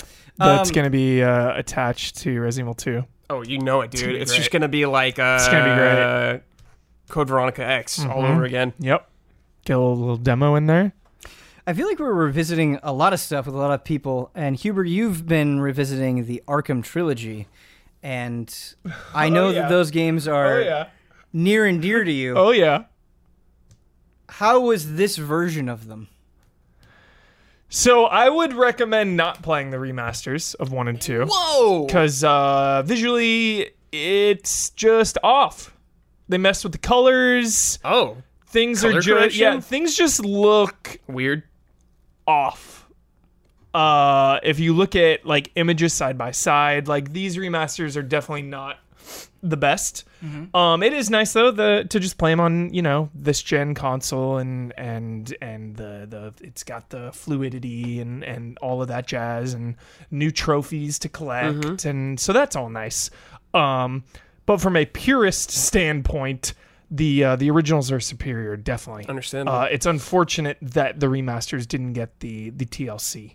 Why don't you try? Why don't you give that a patch? Yeah, they patched it, but then it wasn't enough. Like, oh yeah. shoot! Uh, it it's not a train wreck. Again, it's not a train wreck. You can totally play through these, uh, and it's fine. But the originals are. are So if you're better. saying like you've never played them before, you probably wouldn't even notice. you, yeah, you probably you might not even notice. You might not even notice. Um, but oh my god, I love these games. I try to replay them every few years. Well, let's clarify. Batman is like your favorite Batman's thing of my all favorite time. property of all time, hands down, straight up. Batman's my favorite character, hands down, straight up, tip top, number one. Uh, and I had only played Arkham Knight once because they had a long rollout of a couple months of DLC. Yeah. Um, and I remember loving it, but not as much as one and two. And that opinion still holds. I do think it is the weakest of the three. Is it because of the villain? It's 'Cause because of- of, the, of the Arkham, Arkham Knight. Knight. dude. Yeah. The Arkham Knight is a bust. I think uh, Troy Baker. No offense, Troy Baker, but it's very, it's a very Troy Baker performance. If you listen to it, it's just like, What does that mean? just, uh, come on, Batman, let's go, Batman. Oh, come on, guys! Like, Where it just stands out too much just, to you. yeah, it's like you are you're just Troy hearing Baker. you're hearing Troy Baker. I'm and not not- What I'm in, what I'm interpreting from Yeah. that impression, which was wonderful by the way, is that like it, it feels a little forced, like it it's feels trying a little bit too hard. Yeah, like he just didn't get the character. Maybe like, wow, I'm so sorry to call you out, Troy. Like this is not personal. Uh, He's a phenomenal voice actor. phenomenal, Yes. like the best in the biz. yeah, he's ten out of ten. the best in the biz. Yeah. Uh, and I don't put the full blame on him. It's also the way Arkham Knight is written and the way Arkham Knight is is in this game. Uh, because he does have really cool moments. There's a really cool moment where he leads you into a trap and they all like drop in from the rafters and like smoke goes off and there's like glass in between you guys. So like you're just standing there staring him down and he's like he's like target the weak points up above the shoulder between the chest plate. That's where he's weakest. Like so there are cool moments with him. Uh, but I just think he's a weird. It's a it's a it's a. There's just no payoff there. There's no payoff. You see it a mile away. Um, the you never feel the stakes. It's just it just didn't work. It just didn't work for me. The entire Arkham Knight character, which is unfortunate because I feel like Rocksteady deserves to make their own villain for this franchise. That's what I wanted them to do with before Arkham Knight even came out. I was like, yeah, dude, make your own villain. Like this is your universe. Sure. Get it. Do it. Heck yeah. Like you deserve it. Uh and I love I love new interpretations of, of old classic characters and, and little spins on it. I just didn't think it worked out in the overarching narrative. I thought Scarecrow was strong, uh, but yeah. So anyway, all three of these games. Uh, going back, I'm gonna have to say that Arkham City is my favorite, most focused game, but also the perfect size because Arkham Knight falls into this trap where it's just bloated. There's okay. The biggest criticism of Arkham Knight is there's too much Batmobile, right? Mm-hmm. And that is true, but there are a lot of lot of spots in Arkham Knight where you don't have to use the Batmobile. Yeah. I want to I want to call out the Penguin side quests where you're like tailing his cars. You're just like standing on a rooftop, like tracking his vehicles to his weapon shipments. Uh, you're not allowed to use the Batmobile there because they don't want to know you're you're you have to be secret. Uh, the bank heist missions with Two Face, you don't have to use the Batmobile. The Zeppelins, you can't use the Batmobile, obviously, because it's this flying fortress. There's so many parts where you don't have to use the Batmobile, but then they throw in like f- so many uh like APCs driving around. Yeah, dude. Tank missions, like deactivate the mine, but while you're doing it, like 50 tanks are coming in that you need to kill. Way too much of that. So I feel like Arkham Knight really needs the player to be the editor. Okay, let me explain this to you. Whoa, let's go. Okay, we're getting deep here. Yeah, let's go. You make 'Cause the game. They added the Season of Infamy DLC later down the line, which is phenomenal. Okay, this came out post release, unfortunately. This is Mad Hatter, Killer Croc, Ra's al Ghul, and Mr. Freeze. They all get their own side quest, their own arc. Okay? Now, going back, this is now implemented into the main campaign. And it unlocks periodically at different percentages of the campaign. You're free to do it. But no one in the game really acknowledges like Scarecrow doesn't acknowledge anything. It's really cool in the main game because Scarecrow is like is like, oh, looks like Cobblepot and Dent have joined the party, Batman. Mm-hmm. Tired? Like he knows, right? Because the city is evacuated. It's pure chaos.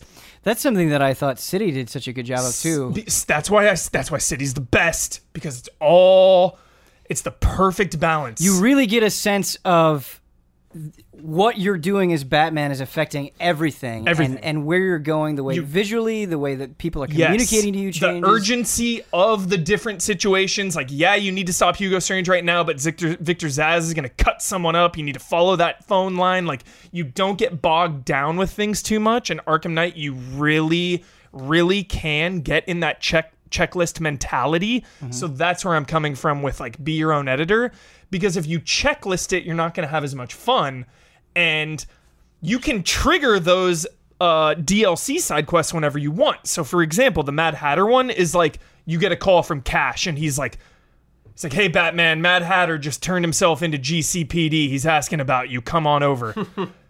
Whereas, like, and then there's a Two Face one where Alfred is like, "We're getting reports of a bank robbery in progress." In progress. So head headcanon, it's like, okay, he's robbing the bank now. I gotta go. But on the way there, all these little like Things. BS, like, oh, here's another tower, get those points. Like, oh, here's another tower, like it's on the way, might as well stop and take these guys out. No sense of urgency. no, yeah. th- So it's like really, if you kind of like slot different villains and quests in a right order, I think the narrative city will be better because I'm getting in this mode where it's like, all right, checklist, APC, get it. Like, meanwhile, Oracle is being held hostage. Catwoman's being held hostage. Scarecrow and Riddler are both like, yo, we're gonna kill him right now unless you come. Uh, yeah, hold that thought, guys. Let me let me stop this APC down here. I get what you're saying. Uh, I think the thing that's hard for me and was hard for me as I played Arkham Knight Mm-hmm. is when you say don't get in a checklist mentality. Yeah. I can do it so easily for games that I don't think feel that good, Mm-hmm. uh, or or the reason I'm doing those checklist things is just to fulfill a completionist tendency. Mm-hmm. I feel like with Batman. I really enjoy fighting guys. I Yeah. really enjoy going around the city just because it feels so good Yeah. that I want to do those things. I mm-hmm. want to tick off those boxes. And so when you're saying don't do No, all I of that stuff. I still want to do that it's stuff. It's hard. Yeah, I want to do that stuff. I just think it really messes up the story sure. pacing. Sure. That's the main criticism. Gotcha. I love all that stuff, and I really don't mind the Batmobile. I've, I've replaying Arkham Knight. I've come up and down, up and down on my Batmobile desires, and when you chuck in all that side quest stuff, there's a little too much APC, a few too many mines. There's a little too much, but there's also the main story and like the Two Face and Penguin stuff. Like, there's a lot of parts when you don't use the Batmobile. Yeah. So I, I think I got my ups and downs with it. sure. It's because there's so like you said, there's so much of the APC stuff. It's like I don't want to play Twisted Metal right now. Yeah. Like I want to be Batman. Just if, if they dialed that back a little bit, I think it would have been better for it. yeah, I think so too. Because some of those DLC arcs too, 'Cause, if like- they had just implemented those in the main game too, and and like, sure, it, it's kind of a rehash of Arkham City, yeah, because like this big chunk of the city is is taken over by all the villains. Like it it makes sense. Uh, maybe they were afraid to to rehash it too much, but uh, some of those DLC arcs are awesome. Like Ra's Ghul's is so cool. It it, it poses the ultimate question: uh, Will Batman save someone or let them die? Like Killer Croc's story is so tragic. He's being experimented on and turning more and more mutant. Like if you follow his arc, he's like super bestial now, and you Even feel I really want to see that. it is awesome. Killer Crocs is awesome. They added all the the co-op combat too. Like combat in Arkham Knight is ridiculously good. They added the the tag team, so like you and Catwoman, you and Nightwing, you and Robin can just like go in and bust heads together. Look at how excited you are. Dude, Nightwing's banter of like like come on Batman, I got the lead cuz he's like taking more people out. Just super good. Um Arkham Asylum is phenomenal. Phenomenal. So, but Huber- there's there's things you wish you could do when you go back to Arkham Asylum that you Sure. can't do. Sure, sure, sure. Uh, everything is simpler, which isn't a bad thing. It's just like you have way less utility. Uh, there's just the the predator mode. You know, like the predator rooms are not as complicated and not as good for like like Arkham City adds uh disarm and destroy, which is my favorite move, where it's a special combo takedown where you just run up on a dude with a gun and take it apart right in front of him. Uh, they add like the bat claw takedown where you can like pull someone towards you and like slam them down. Like City and Knight really take the combat to another level. I feel like you are just making this brilliant case for City being the best one because I it doesn't have it doesn't have all the fat of Best Knight, of both worlds. um, and it, it's not quite as simple as Asylum, and Mm-hmm. it's making me think because I forever, uh, even in the early GT days, I was somebody that said Asylum was better than City. And the more that I think about it, a lot of that has to do with expectation and the novelty of it at first because Arkham Asylum really came out of nowhere. Like there was not this huge overwhelming anticipation. Uh, uh, to say that there wasn't any anticipation would kind of uh, be not be doing it correct, not be doing it justice. But it really blew up over time. Totally. Once people saw how good it was, and I remember kind of picking it up unassumingly and not having all of those expectations, not Mm-hmm. thinking this is going to be one of the, the defining games of this generation, Yeah. which it was. Yeah. Like none of that weight was on there. And so there was just kind of this wow factor of, I can't believe they got the tone of Batman so right. I can't believe they got the combat so right. I can't Mm-hmm. Yeah. believe they made me feel like this sort of detective, but in a fun way. Uh, and with City, it was just like taking that that super juicy core and expanding upon it and expanding upon it in really amazing ways but the expectation was there. I was mm-hmm. expecting it to be an incredible game. And that i think really uh, is why i always gave asylum the nod but uh, you're probably right you're probably right that No, City it's just the- a matter of better game. taste, honestly. no i, I there- think you made the case There I never do. will. I don't think there will be a right answer to this. I just prefer City. Uh, like Asylum, you can't even like dive bomb glide. Yeah. You know, which is crazy. Like I love just flying around the city. Uh, the way, obviously, I love No Man's Land. It's one of my favorite Batman stories. The way like. Two Face is held up in the courthouse with his gang. The mm. way Joker is in Ace Chemicals with his gang. Yeah. Like Penguin is in the Iceberg Lounge. It's such a simple concept, but it's so cool how each of these criminals carves out a spot in their own city. Then you have Hugo Strange pulling the strings, but also he's not pulling the strings because someone else is. And then you have Joker as the wild card, and who who's Joker who Joker is allied with has been out there for so long, and I've spoiled it a million times. I won't say it here, but like all the way City ends is one of my favorite, just straight up Batman moments ever. and i do Ever. think the ending In in, the history asylum of is, Batman. is just trash The ending of Asylum is not good. The ending of City is one of the Yeah. best of all time. Um, I will draft that tweet. I'm a I'm a huge sucker for very intimate settings. Um, I I think of Spencer Mansion Yeah. in And I'm not Evil. talking shit on Asylum. It's a 10 no, out no, of you're 10. not. You're not talking shit on okay, it. Okay, Um, 20 out of 10. You're not talking shit on it, but I, so I good. did kind of like this unfolding, enclosed nature of Asylum. Mm-hmm. Yes. Uh, where it's much more sprawling in city, but you're right. They totally do that thing where they give each individual villain their own space to breathe. It's not Mm-hmm. just like, hey, this villain that you love is taking up a spot on the map that looks the same as everywhere else. It's like, no, this is their turf. They Yeah. own it. It is a completely different vibe from every other part of the city. Totally. Uh, and so you are the Mr. completely right on Freeze that. boss fight is one of the rad. defining Mhm. boss Yep. fights, you know.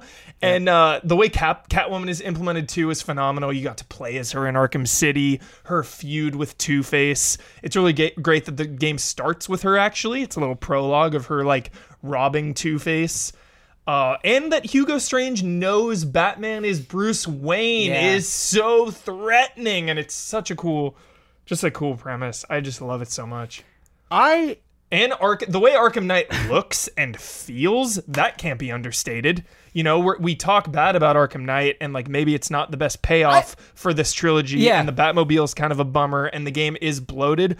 But holy shit, does this game look and feel amazing? That is the thing Oh with Arkham Knight goodness. is I every time I boot it up, I, I felt like it would come after this wave of negativity. People complaining about too much Yeah. Batmobile, Batmobile or or it not being as good as the other games. Mm-hmm. And the experience that I would always have is not that those things weren't necessarily true, but I was still having a great time. Mm-hmm. Yeah. Like yes, it it may falter in some areas, but I think overall it's still a Overall, really you have strong game. so much especially utility. when you compare it to many other games. Yep.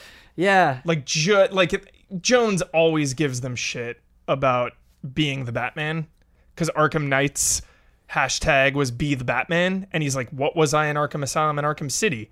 And it's like Jones, man, they're not It's like just, it's just on. marketing. You It's just just, let first of all, it's just You just marketing. gotta let it go. First of all, it's just marketing, and second of all, like no offense, but in Arkham Asylum, I didn't really feel like Batman like going back now. Like going back now like when it came out obviously you're the Batman of course. But if you retrospectively go back to Arkham Asylum it's like eh, don't really feel like Batman here. A little janky, like don't have the flying, don't have as, as many gadgets, like really in Knight I think City. I felt like the Batman. Totally. No. To- Yeah. In City as well, of course. But Like- in Knight, like you, like just there's so many small things like like uh, dive bombing up to a place and then doing a roll to come out of it into like a fear takedown and taking on three dudes, shooting up to like ledges, like grappling up through the vents you can do. Uh, all the little like blade take blade takedowns. They added those in two, of course, but uh, just your movement, you know, because you get the new suit in Arkham Knight and you're faster, you're stronger. Like they contextualize that, which Yeah. I love. Yeah, that tagline's like okay. It's not as bad when I think about like become the Tomb Raider for like Rise of Tomb Raider. It's like well, I've been the Tomb Raider for two games already, and I've already been doing tombs. Yeah. But it's not like become like it's be the Batman. You said Yeah. It's like yeah, it's okay, but it's not become the Batman. Exactly. If it was become the Batman, then I'd be like that's I really think I dumb. was. Yeah. Yeah. Totally. Uh, Love it. I have mentioned this several times. I'm going to say it again because it's especially strong right now. Something that I hate about Frame Trap is every once in a while, not every once in a while, pretty much every episode, somebody will bring up something, and I just I'm like, I want to throw everything that I'm playing in the trash and play that thing. And what you've done is you've like rekindled. I hadn't thought about the Arkham games in forever. Just hadn't thought about them. so easy and you reminded too. me of how just absolutely wonderful those games are All are. of them. The way they're all connected is so phenomenal. Like all the little Easter eggs, all the little nods. You can track things in Arkham City from the very beginning of the game that pay off at the end. Like there are so many little secrets and nuggets that's so cool. It's so great. And Arkham Knight honors all that too. Like again, people shit all over Arkham Knight. It's a great game. Riddler in Arkham Knight is insane. He's like the main villain, honestly. Riddler is the main villain. I mean, I asked this because I, I legitimately don't know the answer. Is there any villain that isn't super well presented in the Arkham games? That, that Firefly's trash. You roll up on three fire departments each time that are Okay. in flames. Okay. You use your Batmobile to like put out the flames. He comes busting That's out. Ha ha! Batman can't catch me. You fly. You track him Sure. in your car. You do that three times and then you catch him. I guess the reason that I say that is when I think about the Arkham games, I think of all He's these amazing moments. Is Man Yeah. Bat in Knight? Yeah. Okay, yeah, that's right. I, you know, I have not played any Origins, and I gotta change. Origins that. is uh-huh. phenomenal. The reason I didn't bring it up this time is because I have so many other things going on. Yeah, I yeah, shouldn't yeah. even be playing these can play it Well, I love, games. Play I love how you're Christmas. like, yeah, I did Rocksteady I limited only. myself to playing all of these three games. Just play it around Christmas. It's Yeah, a Christmas game. Exactly. Origins Yeah. is phenomenal. I mean, I'm long overdue for Darksiders, so I'm gonna stick on this Darksiders train. But Yeah. One thing at a time. you know, you put this in a in a back pocket somewhere. And I've just been itching for Rocksteady's new game. That's kind of where this came from too. Yep. Yeah. You can't take it. And the coolest, man. the coolest 100% of a game of all time. I really feel like that's so cool. Last thing before we move on, I'm sorry. No, you're fine. Last thing is my is my I I love that GC the GCPD building, who I'm way more affiliated now with because I watch Gotham GCPD for life. Uh, that it is a stronghold in the city, and as you stop crimes, the cells get more filled up. And I love that. So when you're catching criminals, you're locking them up. You're calling cash, sending cars to pick people up. It's getting more and more and more and more Yep. packed and packed, and they're calling you out when you return there. The supervillains are all locked up there. Uh, and again, when you 100% this game and you get the Knightfall Protocol, I think it is uh, one of the coolest 100%ing of a game's. I think it's one of the best payoffs Cool. for in terms of 100%ing a game. Cool. Um, I have a little bit of information to drop on you guys, a little bit of knowledge about Frame Trap and its lore. Uh, something we haven't talked about. Sweating. Is, yeah, You're I'm talking about too. sweating? It's really hot in here. We're dying, Dripping right now. but we'll get through I'm dripping. it. Yeah. We'll, we'll get through. I feel like I'm in a sauna. Yeah. yeah, we might have to like open up that door a little No, bit more. we're gonna make it last, dude. 'Kay. We're gonna let's get loopy. Let's get loopy. Loopy. Uh, the Yeah, we've been demons, loopy. the demons of Frame Trap, really into marketing, and so when you said "be the Batman," uh, they wanted to do hashtag Shit. "be the Batman," Dang it. and uh, they're way into that. So they're gonna they're gonna They're going to take that and they're going to try to learn some marketing lessons. They love marketing, these demons. If you're not familiar with this segment, uh, we play a game that is a lot of fun just to break up the flow of the show. At this point in the show, we've talked about a lot of games. We've had really, hopefully, intense conversations, meaningful conversations. So this is just a little bit of a, a fresh air. Have a little bit of fun. Uh, and today, in honor of the Mega Man X Legacy Collection 1 and 2 that are coming out next Tuesday, which I'm very excited about, we are doing probably my favorite rendition of Cotton Frame Trap, and that is Real or Fake. And so, what you will have to do is you will have to tell me if these Mavericks, these Mega Man X bosses, are real and they're all crazy Oh, or yeah. fake. I'm not super familiar with Mavericks. Yeah, it's going to be hard. It's going to be very, very hard, but it'll be fun. Uh, we are throwing a lot of the old rules in the trash. The first one, you don't have to whisper Otaki or any of that nonsense. The first one to answer will get the point. Excellent. But before we do that, we have some very generous people to talk about. And that is our sponsors. Our first sponsor of the show is Greg the Dark Knight Kettering. We talk about a lot of Batman. Now we're talking a lot about Greg. Thank you, Greg. Next, we have Dale's son. And Dale would like to do something very sweet. He just wants to thank the allies who stopped by and hung out when he pretended to be a streamer. It was a blast. Uh, he's also going to shout out two of the streamers that helped him out. You will find links for those two streamers in the description below. Those are Diffuse Moose, which is a great name, mm-hmm. and Terra. Oh, wait, no, no, no. Well, yeah, well, Diffu- Diffused. Diffuse Moose, there we go, and Terrified Printy. Those are the two streamers that we're promoting this time. We'll promote another two later on. Next, we have Jesse Jestifer Vitelli. You can find him on Twitch as Jestifer and on Twitter at Jesse Vitelli. Next, we have a game. and again, we've already talked about Huber's love of laser puzzles, and it is Crystal Hunters from Zoteg. Crystal Hunters is a puzzle game inspired by classics like The Adventure of Lolo and Chip's Challenge. Take on 45 levels of mind bending puzzles as you go on a journey to collect the crystals scattered around the land. Play as Thomas or Amelia, guided by Grandpa Buckley, and go get those crystals. Disclaimer for Huber and Huber types there are laser puzzles. Zoteg loves laser puzzles. Next, Wait, we wait, have. we love laser puzzles here. I don't know what, what's going on here. I don't have anything against we laser love puzzles. laser puzzles. I will say, just to, to break this up a little bit, sometimes like an ally will have a feeling that is just like so intense that other people will apply it to us. Totally. Totally. I have nothing against laser puzzles. Nor does Ian, nor just does just Kyle. on the record. As long as Yeah. you've done well. Just on the record. They played The Witness. we all got our own our own things that we hate. I think I'm the only one that can't stand tarantulas. There you. I don't like Dude, you heard tarantulas. about They the suck. spider bite and they had to like amputate? What? No, mind. please Never don't. mind. do Nope. this. It's gonna. Don't let my mind run wild. Some like spider like bit this kid. Uh huh. That I mean that happens. Yeah. but they had to. Amputate. Is what? Like Oh, insane. So What kind of just be spider was careful. it? Dude, I, I woke up actually at like 2 a.m. Mm-hmm. I was like, I d- shouldn't say waking up. I was nodding in and out. Went to the bathroom, turned the light on. Huge spider in my bathtub. Yeah. Hairy.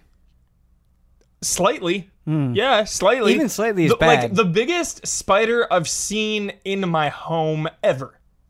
Like on home turf. Did you get startled? Yeah. Oh my god. I didn't know what to do. It was like, should I kill this thing?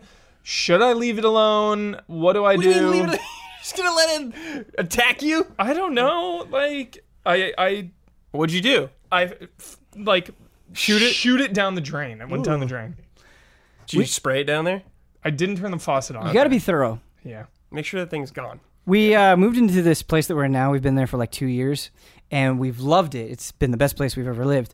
Uh, but in that two year period, I would say, oh my god, there's been like no bugs at all. It's just been completely clean. And then a couple of months ago, just went in the bathroom and there was a giant bug, and I was like, nope, now we're tainted. Yep. Now we have to Time to move. move. Time to burn it down and move. Yep. Next sponsor is JoJo's Dent Co. Yeah. We're gonna need to do a spirit bomb here, boys. Please raise your hands and send me your energy, as I may not have a day off this month. Jojo, here is all the energy that we can give, man. All of it. Good luck. That sounds rough. Oh yeah. Throw 'em. I thought we were just giving energy. Yeah. And then we were throwing it. And throwing it. And we were throwing it at JoJo, dude. I Yeah. don't want to do that. He'll catch it. Next, we have Okay. Jake Musser. He says, Hey, allies, I just wanted to reach out and do what I can to support an outstanding group of hardworking individuals who are putting out some of the best content on the planet. Keep up the great work, everyone. Love and respect, Jake. well, thanks, Jake. That's super nice. Next sponsor is Good Old Blue. Thank you, Blue. Thank you. Thank you. And now, we are at the mega sponsors. We got one mega sponsor to talk about, and that's Hogue Law. Mm. Uh, I've had other allies read Hogue Law. I'm going to read it this time, Excellent. but I'm going to have a little uh, little quiz for you. Hogue Law, a business law firm. Whether you're starting a business at level one, fighting the dreaded fundraising boss, or finally cashing out with a well earned high score, you need a good business lawyer at your side, and preferably a good business lawyer who loves video games as much as you do. This week, Rick is spending every minute he's not drafting documents or forming companies with. What do you think Rick is playing? Octopath Traveler. Boom! Yeah. Nailed it! It's gotta be. with Octopath Traveler, a quote unquote little known RPG, which continuously gives him vibes of having his own tabletop escapades in between board meetings and business talks. That's a nice little sharply written blurb there. Mm-hmm. Yeah. Good job, Hogue. Good job, Professional. Rick. That was good. And you nailed it, Huber. All right, we ready for this game? Yay! We got seven of them. Oh, I thought you. Uh, for some reason, I thought you were gonna say seven games. I was like, no. no, no, no. I got seven Mavericks for you to tell me if they're real or fake. Shout out real or fake upon hearing the name. First one, Wire Sponge. Fake. Yeah, it's fake. Both wrong. it's What? real. Which which one? Which game is Mega it Man? X2, baby. Wire Sponge? Yep. Oh, it, What? it- that's not even close to the weirdest one. Okay. Next, we have Volt Catfish. Real or fake? Fake. Fake. Real. Volt Catfish. Mega Man X3. I'm kind of starting to hate Mega Man X games now. Good job, boys. Next, we've got Cyber Peacock. True. That's fake. That's true. Brad is correct. I know. What, do you know what game is that? Four. Yeah, it is. It's X4. I know some X4 guys. That's about it. Cyber Peacock. How's that Cyber even real? How is that real? I don't know, man. We just had like electric catfish or Electric whatever. sheep. Next, She-Man's real. we've got Toasty Tiger. Real or fake? That's Fake. fake. I'm gonna give that to Huber. It is fake. You guys got that too easily. I'm a little bit disappointed with myself. Next, we have Thunderous Feline. Thunderous True. feline. True. Real. Fake. That's fake. Damn it it was a little bit weird. All right, never mind. Anyway, Oh, we're rolling with the punches. okay. Vanishing Gungaroo. Fake. Fake. That is real. No! Vanishing kangaroo? Vanishing Gungaroo is from Mega Man X7. Oh, psh. cares, man. Vanishing Gungaroo. X7, get out of here. I love just how bitter this game is. It's good. Last one. Hubert, you need this to tie it up. Okay. Dazzling Raptor. I'll let you go first. Dazzling Raptor. Dazzling There's Raptor. No way. That is fake. It is fake. I'll say true. It is fake. Okay. I wanted to include Dazzling in one of them. Dazzling Raptor. Dazzling Raptor. Like, Dazzling Raptor. after the the second with the catfish one, anything could be real at that point. So, uh, just to do a quick rundown, the real ones Wire Sponge, Volt Catfish, Cyber Peacock, um, and Vanishing Gungaroo are all real. Fake Toasty Tiger, Thunderous Feline, and Dazzling Raptor are all fake.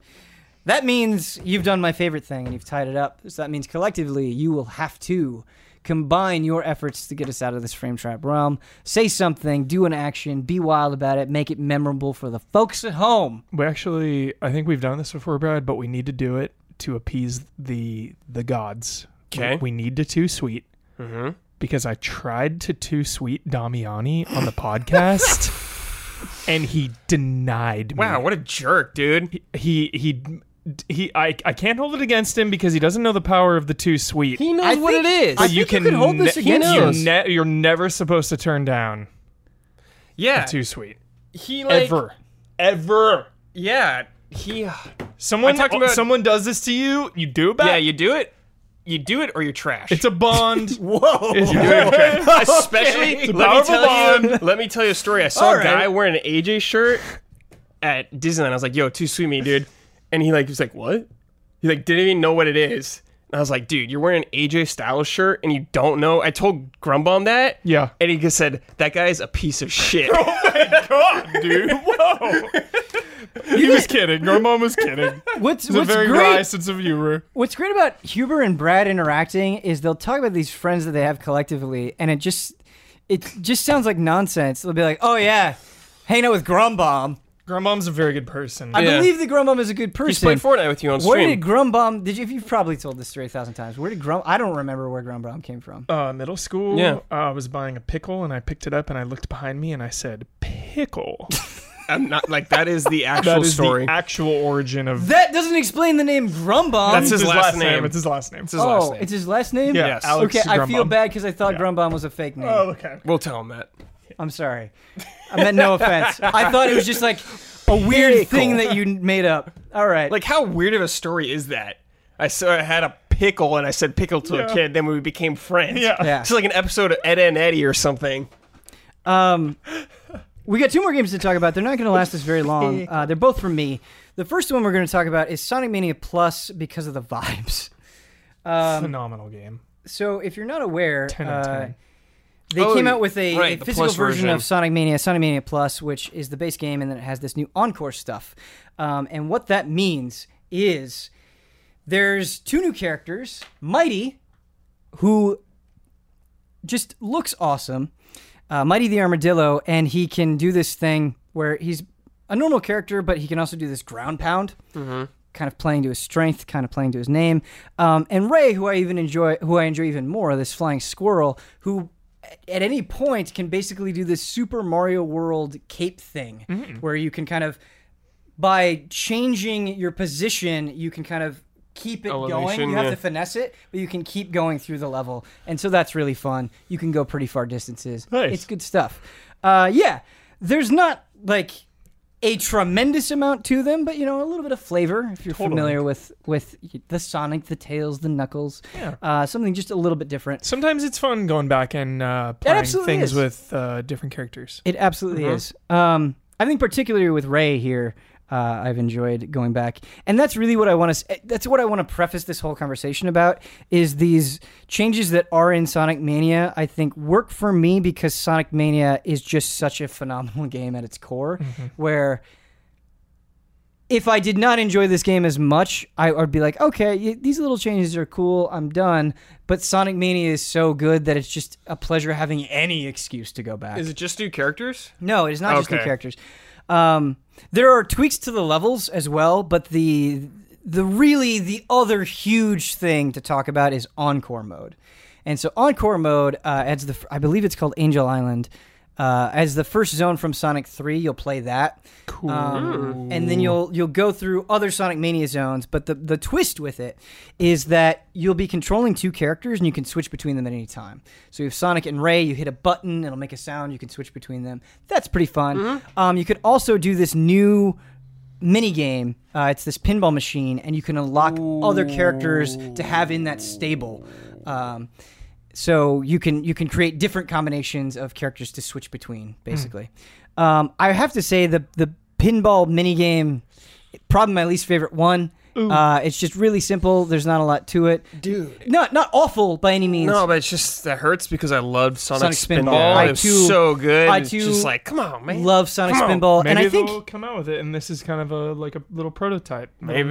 do it. Maybe. Um, I think the thing one. for me why why Sonic Spinball is so memorable is because of how much personality Yeah, it has. so much. Uh, when you land and you're like in this barrel of ooze, that that level of personality and spunk just isn't quite there. Of course, it's just a mini game.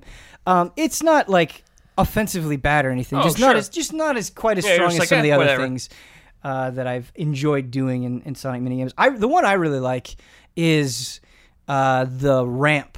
You remember that Sonic Two? Oh, the half pipe? the half pipe? Yeah, Yeah. I've always really Yeah, enjoyed yeah, that half one. pipe's great. It's really hard, 10 out of 10. but yeah, it's good. Um, I am having fun with Encore mode. It's nice having access to different characters.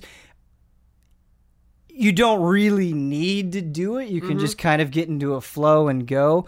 Uh, I haven't played all the way through in Encore mode. These are just kind of initial impressions, admittedly, and so maybe things change more later on. But it's like, oh, this this, this is a neat little gimmick, uh, but it's not like totally blowing me away.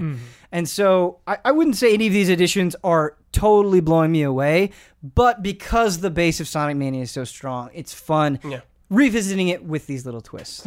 Um, yeah, have you guys missed? I know both of you played through Sonic Mania. Have you missed it since you've you've done it? No. Yes and no.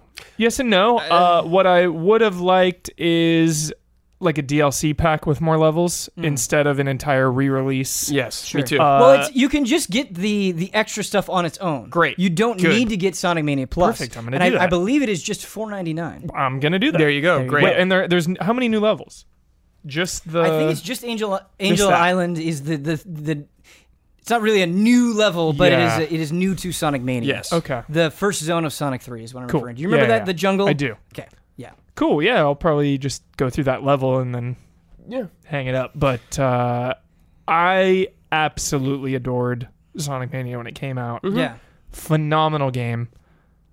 Really hoping for a sequel. This seems I think it- this seems I more of you're gonna like get one. uh, this seems more like it's targeted at new players rather than returning players. Sure. Uh, with just how little they've added. Yeah, um, and I, I that was a complaint that I heard about Sonic Mania, and man, some of those new, brand new zones in Sonic Mania, like especially Studiopolis, for me, I'm like, this is phenomenal. I want a whole game of this. And I remember that being the complaint, where they're like, ah, the new level, the the returning levels or the remixed versions of returning levels and the different acts are really good, but we want all new. And I think that'll happen. I think for me, Sonic Mania is just kind of both a celebration and like kind of a hint at where things could go. Yeah. And Absolutely. It was a confidence booster for me. it was a in good that exactly. franchise. That's a really good way to say it. Yeah, it was a confidence booster. Um, it made me, and I, I don't think it was just because it was old. Um, I don't think it was just because it was kind of in the vein of those I mean, like classic 2D, Sonic games. Yeah, because They've done those. if you look at all of the ideas that Sonic Mania had, those crazy boss fights, those wildly colorful, awesome, really varied zones, like that is underselling the ideas of Sonic Mania to me. Um, and I would love for them to do Sonic the Hedgehog 5. Yeah. Yeah. Just after completely four, in yeah. that style. Heck yeah. But Brett, my question Or Sonic you- Mania 2. Yeah, or Mania too. Yeah. Sonic Mania 2. Yeah. Would you, if they did a Sonic Mania 2, would you want it to be more remixed stuff or just all new Both. levels? or- Combination. Combination. So Combination, like yeah. Sonic Mania. then. Totally. Okay. Um, my question to you is: I remember Sonic Mania coming out and it kind of being this huge celebratory moment where it's like, oh my god, this is We were the best Sonic game it. in years, and that. just just showers and showers and showers of praise. Um, I do feel like the conversation, at least among us, you know, let's just keep it to us, Mm-hmm. Has died down a little bit. Uh, is that just because 2017 was such an incredible year, or are we not as hot on Sonic Mania now as we once were? I think it was just because there's so much stuff. Like I played Song for like a week, then I had to move on to the next thing. Mm-hmm. Really enjoyed my time with it. I was like, okay, next. Yeah, sure. Yeah, it's not a lasting memory of Yeah, mine. it's like a few hour game Really too. enjoyed my time with it. yeah, Um, I love Sonic. I grew up with a Nintendo and a and a Genesis, so my Sonic bonds are uh, deep. Naruto levels of, of the word Mm-hmm. bond, but like it gave me it scratched the nostalgia itch, but like it's weird because we bring we brought up Octopath Traveler today, right? And it's like Sonic Mania like gave me a little bit of nostalgia, but Octopath is giving me way more, even though I grew up way more with Sonic versus JRPGs. Mm-hmm. Like, mm-hmm. it's hard to really put my finger on it, and I can't really explain it, but like, I don't know. I don't really even know where I'm trying to go with this thought, but th- that's just how I feel. No, it's like, interesting feeling you had when you're Yeah. playing it. Yeah, like it didn't really i wasn't just like oh my god like sonic oh it feels so good to be back it was just like yo this is great this is like sonic as i as i remember it but it's not giving me that like insanely powerful gut punch of nostalgia that like octopath is for some reason i don't know I, I have to wonder if there are insanely different 16-bit RPGs, so this this argument is not completely comprehensive. But I think when you when you th- when you visualize the RPGs that you grew up with from Mm-hmm. that era, there's kind of a unifying pattern where like Sonic just has been through so much. yeah There have i been think that's it There have been like This was what, the what reset feel button. like limitless permutations of Sonic, Mm-hmm. and so it it was. Let I I really love what Brad said there because I think it was less of a nos- trip to the past and more of like a confidence booster Mm-hmm. reset button, leveling out. Here we are. Yeah. Um, Mm-hmm. Than than just revisiting the the times because there are so Totally. many times with Sonic that you can revisit, and like we kind of have revisited Sonic, playing to nostalgia, but just With haven't done it as well. Yeah. Uh, like people really love Generations. I think Sonic Mania is better than Generations, but even Generations, you know, was a heavy play at nostalgia. Mm-hmm. Uh, Sonic Four uh, was a heavy play at nostalgia, and so we have kind of dipped into the well a, a Yeah, few times yeah. in the past. But And I've stayed current somehow. Yeah, you're like caught up on Yeah, Sonic. I'm like are you telling me you've played like every big no, Sonic game? God, no, Okay. that not that current. Th- no, I've finished Generations and Yeah. and Unleashed and Four and, you beat what was the new one that came out? and uh, Boom Forces? Yeah, you Forces, beat Forces, Forces, and you love really enjoyed Forces. Forces. Wait, you played Did, Boom? no, no, no, just Oh. played. Didn't finish Boom, but I finished all the other ones I Okay. mentioned. That's like a lot of Sonics, yeah, man. That's so I'm, pretty like, caught up. yeah. Keeping keeping the ties there. you Yeah, know? man, I haven't. I've been like, I played a little Generations. I think pretty much been out though. since Generations is two. sweet. Oh no, I played Lost World, like beating them though. I mean, Yeah. I, I think I tried them all, but I never like beat them. got it. Yeah, uh, Lost World was one that I was like, this. I played and thought it was okay, but didn't really have any desire to stick The with. The biggest omission for me was colors. yeah, Um, Colors is a mission for me. that was as the well. Wii one, right? Yeah, Yeah, I everyone need to play Colors. Praises colors. Yeah, I, I need But to play what was the one before that? Generations. No, no, no, no, no, no, no. There was No. another Wii one. There's uh, Sonic and the Secret Rings and Sonic That's and it. the Black Knight. Didn't That's what I was do thinking of, those. Secret Didn't Dude, I touch didn't either even of those. touch Black Knight. yeah. Yeah. No, I didn't. I didn't touch either of those, and have no I intention. played. Yeah, to. uh, the first Wii one was okay. It was like all right. I think Generations Unleashed are solid. Like we always give Kyle Yeah, a I hard think- time I about think Generations Unleashed. is Like very Unleashed solid. is a I solid, haven't played Unleashed. solid game. The Well, last game. Unleashed is weird. Yeah, when Kyle like tells me sometimes I don't believe him all the time. Do you think it will come back? Do I think what will come back? The Werehog. No, Ever. I don't. Uh, ever is a long time. Yeah. I don't think for the foreseeable future it will come. So you back. think one day it will come back then? Sonic is just so hard to predict? Okay. okay, okay. Wait, I'm sorry. Did you? but like, like I would. Talking about ever, I would lean more toward no. I don't think it's impossible, but Highly unlikely. yeah, I think it's highly unlikely. Did you ever play the Sonic reboot Like- on PS3 and Xbox 360? Just Oh, Sonic. Sonic, Oh, Sonic 06. yes. Yeah, yeah, yeah, yeah, Yeah. yeah. so Yeah. bad. The worst. Yeah. Like it was dead. That was it. It was Yeah, yeah, dead. yeah. Like they resurrected it through necromancy now, but it, it died that day.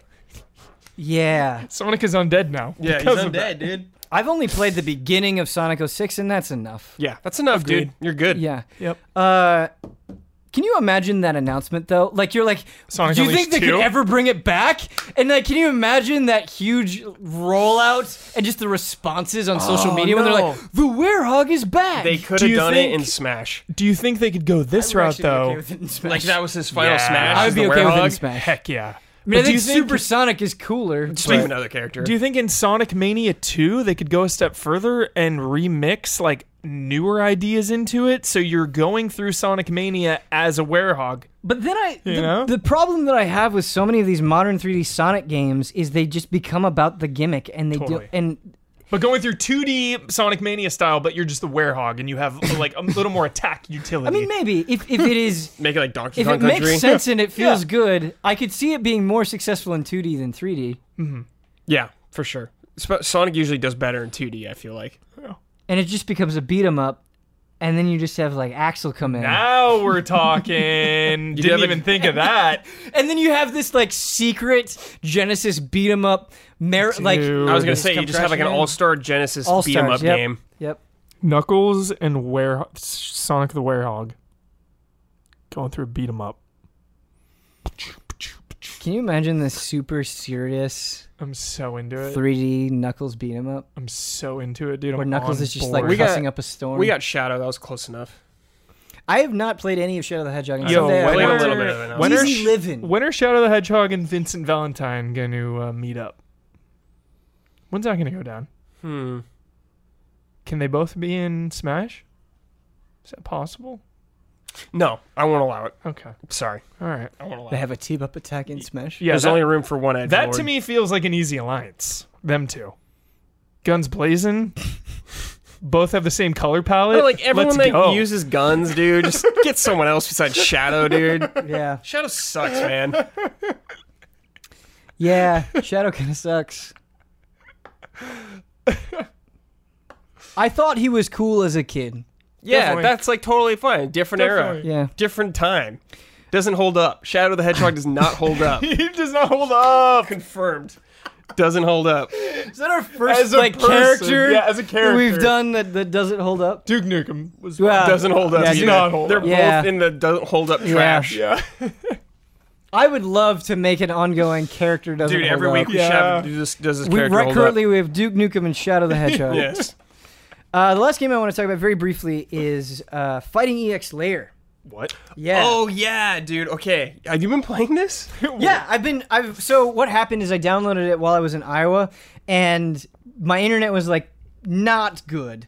Uh, and so I I did an online match, and the connection was terrible. And I was just like, I'm just gonna mess around with This training is that mode. fantasy game, right? With everyone in it. No, no, fantasy no. matchups. No, no, no. So what this is is this is this is made by Arika, and they did the Street Fighter EX games, and this is characters from Street Fighter EX. Oh, okay, got it doesn't have it doesn't It's have like but the Ryu and Street Ken. Fight- yeah. Right. Yes. Yes. Got yes. it, got it, got. Everyone it. Street Fighter characters. Now, I have zero experience with Street Fighter EX. Did not grow up playing Street Fighter EX. neither. And so I don't have a lot of attachment or any attachment really to these characters.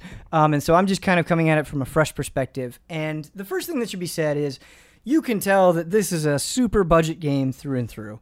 Uh, it was. it was a passion project. Uh, just visually and animation wise, I think from a casual outside perspective, you might be like, this looks a little rough. um, So look like Mugen. no, no, it's it's 3D character models, um, and they're actually some of the models look really good. It's just some of the attacks and some of the animations I think Sure. look a little bit awkward. But whatever, man, Yeah, because yeah. it's super fun and it isn't okay. Just do it's it's okay just doing completely ridiculous things, and uh, the, it has this system called the Gougi system, and these these Gougi. These different sort of buffs that you can get come in this deck, and you can pick different decks. Now, if you get the $40 version, there's only so many decks you have access to, and then a free one that rotates. If you get the $60 version, you get access to everything. So there are two different versions you can get. That's a difference Okay. between them. You should know that going in.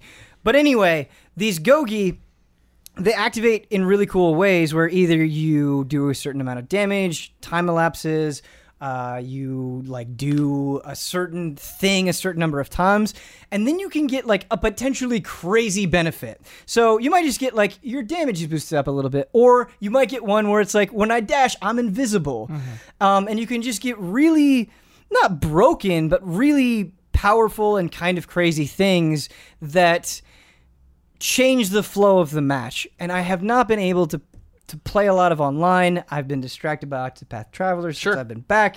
But it is something that I want to continue playing along with BlazBlue Cross Tag Battle. Um, before Tekken Seven or uh, Soul Calibur Six comes out. before Soul Calibur 6 comes out. Yeah, right, right, right. Once Soul Calibur 6 comes out, we're not going to mess attention. around with full attention. this stuff, but it, it's really fun and it does feel man. very, very different. Um, and it has sort of this momentum attack system where when you dash forward and you do an attack, your momentum will carry. Um, and that's really fun. And you kind of have this ridiculous Gougi system where by doing certain things, you can change the flow of the match. And that also gets into your head where you know, you already have so many things to think about during a fighting game. What is my opponent doing? Uh, I'm going to try to predict this. And then you have, like, okay, I need to fulfill these mini objectives, and then I'm going to get my Gougi, and then the power of my character is going to change. So it adds a really cool layer on top of that. And again, like I said, I'm not familiar with these characters. The characters are so wonderfully lovable that it fits this kind of crazy Gougi system to begin with. And that all begins with Skullomania, who is just this like wrestler Oh, dude yeah, who's dressed in a Yeah, skull outfit, dude. and he's just like laughing at you and flipping all around. And I I just don't know how you don't love this Yeah, character. yeah, yeah. Awesome. Um, I had heard the Giant Bomb guys talk about Skullomania and their love for it all the time, but actually like seeing him in action Yeah, you would love Skullmania. is Hoover. you would Sounds rad. love. Yeah, he's him. awesome. Rad. Yeah. Um, and it's one of those things where if you were like, hey, should I buy Fighting EX Layer? You made it sound cool. I would go, well, you should know that if you aren't interested in like messing around and learning the intricacies of characters and going online and fighting people, probably not. There's like there's there's not really a lot else for you to do. There's not going to be this huge sweeping story mode. Um, or a Not arcade mode where treatment. there's there's gonna introduce the characters and have little ending bits. None of that. Um, but it's hard not to have a soft spot for this game that has such lovable characters, that has such cool ideas, that was clearly just a passion project through and through. It's not. It's hard not being a little bit of a bleeding heart there, and like if you're willing to kind of go in and adopt that mentality, I think it it might surprise you with how much fun it is. Cool. If you are willing to, to dig in and, and play online and, and fight and stuff. You might get bored of it really quickly. Again, this is not a this is a heavily stipulated recommendation. Very niche. Yeah. game. Um, Nice. But like even from me, I'm a total fighting game casual. Even from my perspective, just going in and messing around in training mode, like I already feel like I've gotten a, a good bit of joy from Nice. it. So Heck yeah. yeah, yeah, yeah. Huber, are you gonna play Soul Calibur Six? Oh yeah, Are you gonna play the, the shit out of it? Geralt for life. Start for life. Yep. Really curious to I see how Geralt. he the, the, like what how they present his story Yeah. in Soul Calibur Six. Take a portal. I love him so much How'd I get here? I Will you portals. Play me online in Soul Calibur Six? as Geralt. Okay. Absolutely, Okay. hundred percent. So into it. Brad, are you gonna play Soul Calibur Six? Yeah. Uh, I feel like I play fighting games the most when I play locally. Yeah. I don't Totally. I like when I think about it, like I never really play online. I just like playing with people local, like sitting down with friends. That's how I like to play fighting games. So maybe I'll try online a little. I enjoy online games a lot. I enjoy shooters, but for me, when it comes online with fighting games, I enjoy playing online. And especially when I'm reviewing, I have to play a lot online. But there are some, I just get so invested, and sometimes it gets so intense and so close that I'll do an online match or I'll do like three online matches. I'll be like, oh my God, I need to take a break. Yeah, I mm-hmm. agree. I it agree. just gets, it just gets so, so intense. So a lot of the fun fighting games for me is like sitting next to someone and you guys are both having these reactions to a fighting game, like Yes. kind of teasing and having fun like that. Mm-hmm. That's Yeah. like that's what I love about fighting games. It's friendly. Right. so yeah, right. You And go I, online, it's not friendly. I, I feel like when It- you're I'm with just- your friends, you yeah, can I'm just, just- kind of appreciate the I'm spectacle. just fighting with like some random guy I don't know. Like there's nothing wrong with it, Right. but it's just like how I like to play fighting games. Yeah, well, when you're when you're playing online, not that you can't play online for fun, but I, I, you're playing to win. That's that's Sure. the only thing. Sure, You're not yeah. just there. You know, when you're playing fighting as the friend, you can just roll into it, have conversations, buddy buddy, Mm-hmm. all that stuff. Of course, you could do that online over a headset as well, but something about being on the couch together. Yeah. No doubt. Brad, you know what else? I, I want to know what you're gonna play. What I'm gonna play? Yeah, it's been driving me nuts Okay. What? for years. okay. What? No, oh, okay. Oh my god, I've played it Yeah, a lot. you, you have played it a lot. I've like platinumed it. New Game Plus, twenty. Brad, I just I try to find ways for the that No, moment I love to be it, dude. exciting, It was great. and it's really hot in here. Oh, it's I'm hot. So hot. it's hot, dude. My hair is getting all froopy, It's really sweating, Name the episode "Sweating in the Sauna." sweating in the sun. Sweating in the sun. But for the Hotake this week, um, I knew we were going to talk about Octopath Traveler a lot, and uh, it got me thinking about JRPGs in general. And so this is going to be a JRPG focused Mm-hmm. You got the Hotake. right. You got the right panel. uh, people have said that Frame Trap has been too JRPG focused in the past, and I sympathize with that. But sometimes you just got to go where your heart It's is. what what's what out right you know, now, too, I dude. uh, I talk a lot about uh, Fortnite. So Yeah. it just happens. You know? we are who we are. We talk about Yeah. what we love. Um, but it got me thinking, and you know, we talked a lot about the throwback qualities of Octopath, and this is not the first time it has happened. Uh, there, there, the same sort of conversation was happening around Bravely Default. Um, and when I think to me, obviously I was a child, and so that's a large part of it. But when I think to me was an incredibly exciting time for JRPGs was the PlayStation 1 era of Square Enix, where not only did you have Final Fantasy VII, Final Fantasy VIII, and Final Fantasy IX, which were all wildly thematically different from each other, but the battle systems were just all over the place and Yeah, yeah. crazy. You also had these games that were just all over the place in terms of ideas. You had Valkyrie Profile, you had Xenogears, you had Vagrant Story, Fantasy Tactics. Right. Um, you just had really these wild ideas. And I remember that is why I was part of the reason why I was so attached to the genre, even as a as a young kid, is I didn't know what to expect, and it, th- there was just this this hunger to constantly push forward. And so my question for this Otake, all that preamble aside, do you think JRPGs are pushing ahead in the way that they used to, and how important is that to you? Is there is there Hmm. room to push maybe a little bit harder? I think yes and no. they're pushing ahead. You have something like Persona 5, which tells a very uh, contemporary style story, you know, Mm-hmm. a, a relevant story in today, in uh, you know, all about technology, and you know, there's a big social media part to that game. So it's telling a, a personal story uh, that's relevant. But then you also have things like Octopath and Dragon Quest XI that are capitalizing on the nostalgia and you know bringing us back to that golden age of RPGs. So I think I think there, there there's kind of two branching paths that uh, that I see with JRPGs. Um, what I see people criticize sometimes is uh, like Xenoblade Chronicles, for instance, both one and two, and you know two is is recent. I do think that game, from a mechanical standpoint, is doing really interesting things. Um, but people see the characters, uh, you know, the cute fluff ball, uh, the the- Anime. the very uh, anime all around cast, uh, and they're like, oh man, I, I feel like I've seen this before. I feel like I've done this. And some of those characters I really like for reasons that I won't get into. That's not the point. What I'm saying is, you know, beyond overall story, do you think we could talk about different types of characters, have different settings? Uh, Um, yeah, I think Kingdom Hearts is one of the most unique games out there. Period. Which is a, a Japanese RPG. Yeah. like you're a random like Japanese JRPG characters with Disney characters fighting in Disney worlds. Like, there's nothing like that. Nothing. Yeah. Like the closest you can get to something like that is like, like a fighting game that has crossover.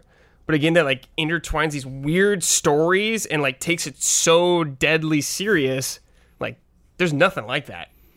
So what you're telling me is right now in this moment you are 100% content. There's nothing that you haven't seen that you would like No. to see, or there's nothing from the past I'm that you would like always brought back. willing to see new things and always looking forward to seeing what things what comes of new games like that. I don't think we've ever But- I don't think we're peaked at all. But mm-hmm. we we must talk about the drought of last generation. Oh yeah, last generation was like pretty bad, I would say, compared to what the other generations Yeah. have been for JRPGs. And I think that's why this generation there's been this retro play to capitalize on these classic style JRPGs because I feel like last generation was missing like I'm not imagining that. You've had a similar I- statement. I just I, I think you're right, but it, it comes from a very pers- specific perspective where on console I would mostly agree with you. Yeah, It's just there handheld. there really was a, so much going on like in the DS era of mm-hmm. really mm-hmm. exciting, unique JRPGs, and I know that that is not your jam, but I, I do think it happened. but from like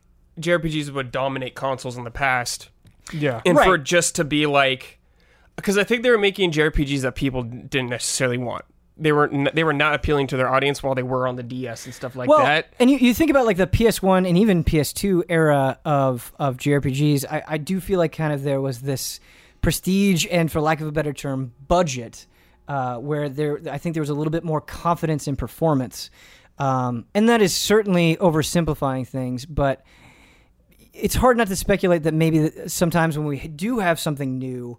Uh, that play on nostalgia might be a little bit of a, of a security. Well, with like PS3 play. era, like look at Square Enix saying we want to appeal to the West, like all the time with like Final Fantasy 13, like character designs like Snow and all that that kind of stuff, and like it didn't work out ever Right. when they tried to do that.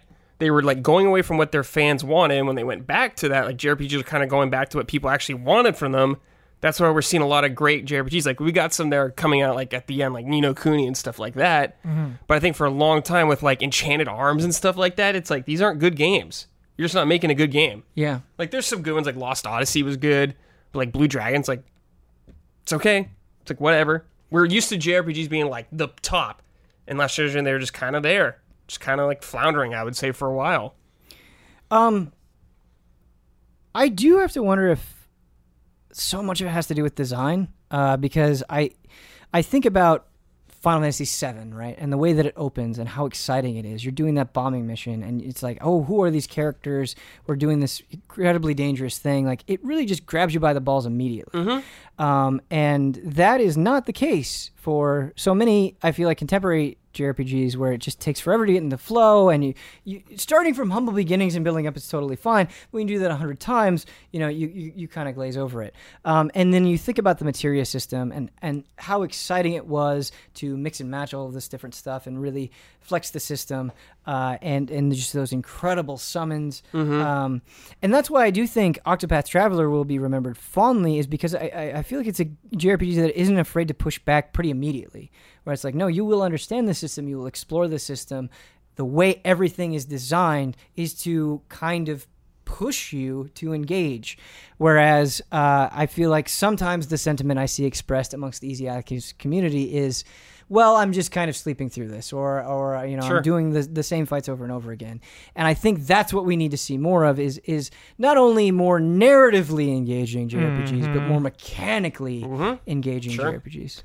And don't be afraid to to edit your game down. It doesn't need to be 100 hours. Yeah. Yeah, absolutely. So many JRPGs fall in that trap of like takes too long to get going Right. or you're at a really good story part but you have to stop and grind like they really need to focus it uh, I know I've seen some differing opinions on Persona 5. Uh, it is a game that is, you know, won a lot of GOTYs and is yeah, and to me that's the best JRPG story I've played in the last decade, hands down. I didn't really feel any fatigue or filler uh, because it just kept moving and it was these cool story arcs just back to back to back to back, and the grinding.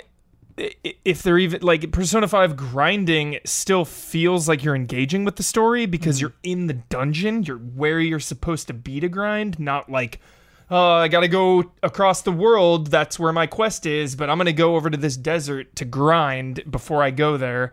So there's like that weird disconnect. Whereas I liked in Persona 5, it's like, yo, we're at this palace, like we gotta get through it.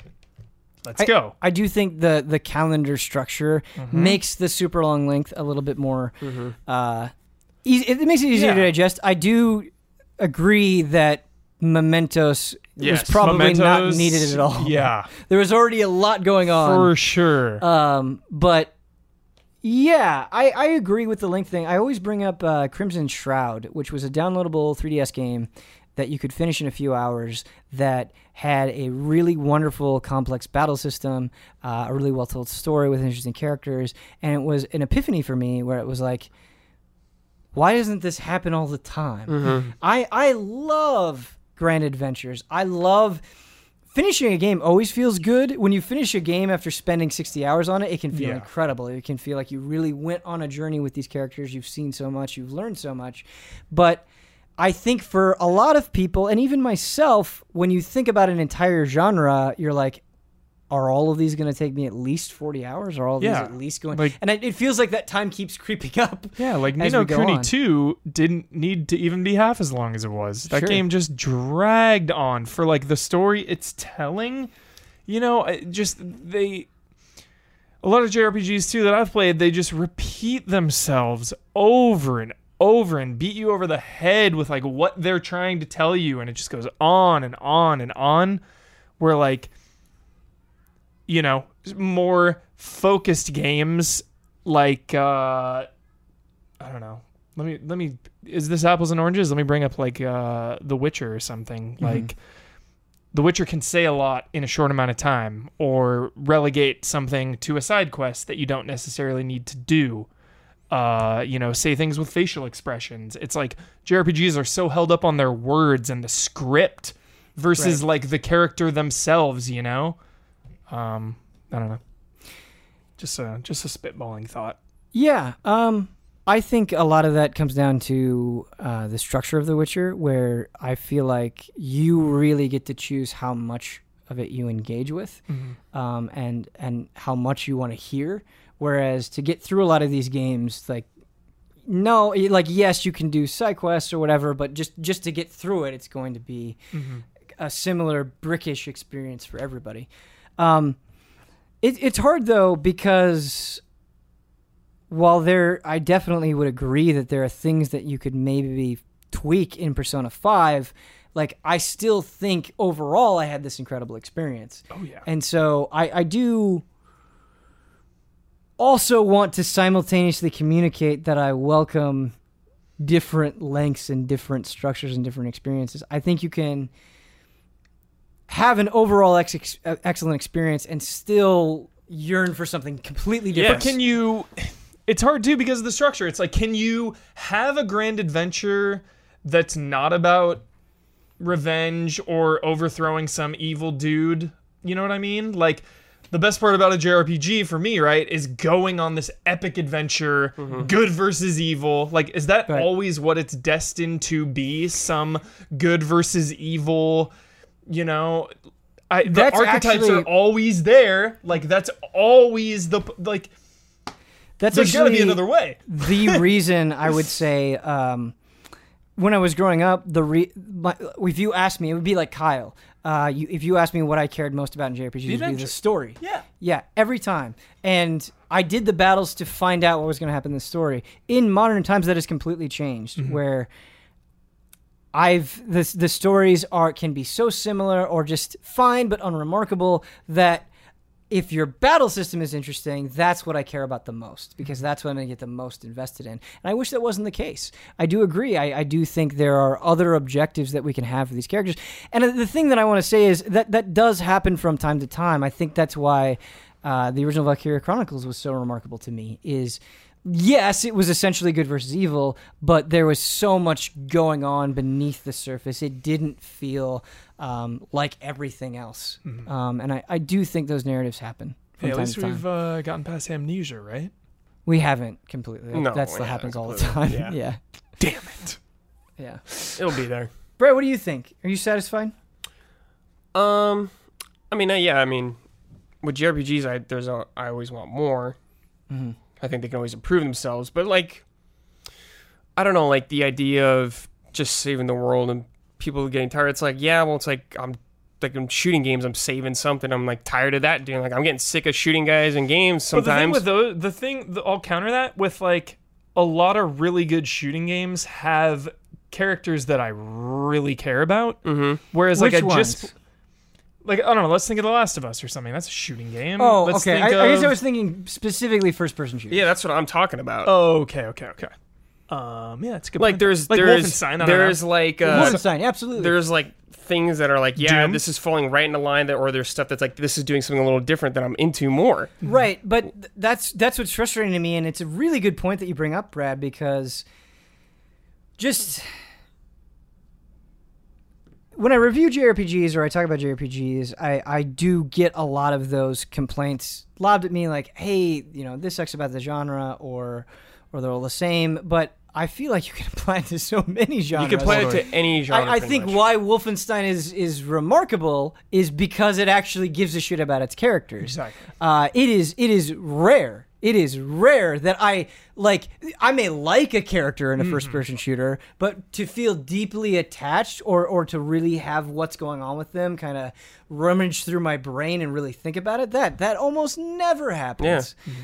and it's like you don't even need that all the time like doom like you're the doom slayer just like a, a nameless dude but i'm Right. so into what's going on it doesn't even matter Right. And so I, I, I ultimately that's what I want to see more of is if you're not really going to put a lot of time in developing that stuff, take the Doom or even take the Octopath Traveler point where again, I, I honestly don't think from what I've seen of any of these stories that they are remarkable.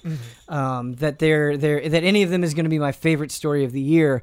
But they're all pretty digestible. They're all pretty quick to get through a chapter. Um, Ni no Kuni 2 to me was bloated. yeah, Sure. That's that's when it becomes a problem. but if you want like a game that's played the world ends with you that's such like a, a game that it, there's nothing like that how Mm-hmm. it does its combat its story it's completely different than like the typical save the world jrpg So Huber, when we talk about Dragon Quest, right, which you know, its stories are pretty traditional and its characters are pretty traditional and these are very long games. What makes that exceptional to you? Uh, I don't engage with it as much as you guys. I, I, you know, there was a point in my life where it was like, all right, I can beat this one JRPG or these six shooters. I think I'm gonna beat these. in So you're just s- not as saturated in it. Yeah, Got it. exactly. So like Octopath, right, like I'm proud of myself this year. You know, caught up on JRPGs. Like finished Ni no Kuni 2, committed to finishing Octopath. Um, I I did have a thought though. I was a little worried when I was playing Octopath. Mm-hmm. Like, hope I don't burn myself out for for Dragon Quest Eleven here because this is like your typical. Mm-hmm You know, I think because though it's the retro style versus like the full 3D PS4, like there's enough difference there. It, it's funny how it can Um, kind of trick your brain. right? yeah, but but I think we're in a really good spot right now. You asked me, me 2018, like, yo, are you happy with JRPGs? I'm going to say hell to the yes. Persona 5 to me is one of the greatest games ever made. Uh, we have a nice variety of retro JRPGs and heavy duty hitters like Dragon Quest, like Ni no Kuni, like Persona. Uh, it fe- it really feels like like a good time for the genre. Uh, yeah, we like. I would like more storytelling out of these. Um, you know, again, I'm really really happy with Persona's story, but Ni no Kuni 2's I wasn't I wasn't happy with at all. I, I much prefer Ni no Kuni 1 because maybe they honed in more on Oliver Oliver Oliver's tale to me was just uh, uh, I was more empathetic to his plight than Evan's. Um, but yeah, I think I, I I like the variety right now. Some retro, some new, feeling good about it. It's like a warm blanket. I mean, just I should just skip like the JRPGs that don't interest you. you know, just play the really good ones then, or don't Mm-hmm. play them back to back. Like I can't play a shooter back to back. Like even if it's Battlefield and Call of Duty, they're just they're way different. But I can't do that. Oh, I Still too close for me. yeah, like you can, but I can't do that. Um, something that we like bringing up the the DS era, and I do agree that at that time JRPGs on consoles were pretty few and far between, and it was like this sharp divide between console JRPGs and handheld JRPGs. Now I just feel like there's this scale. Um, that we haven't had for a long time that I really appreciate, where uh, you can have excellent things like Octopath Traveler, Persona 5, uh, Xenoblade Chronicles for the things that I don't like about it. There are a ton of things that I do love about it. Um, you you kind of have kind of those those bigger names, but then you Yeah. also have like downloadable ones like I am Setsuna and Yes. stuff. You have you have I Am Setsuna, you have Cosmic Star Heroine. I, I feel like there's so much to get through, along with the re-releases, which mm-hmm. which I do kind of think fill things in. And you also have I like I we're not talking about it on the show, and we should have. But uh, I'll try to find time to bring it up. I'm also picking through Shining Resonance Refrain, Cool. which I do not think is an excellent game, but it has some cool ideas in it. Um, it it it is like kind of this B game that fills a really nice void. Uh, it's not excellent. It's I'm not I, I I can't sing its praises for for hours and hours and hours, but it is kind of this nice middle tier game that feels really satisfying.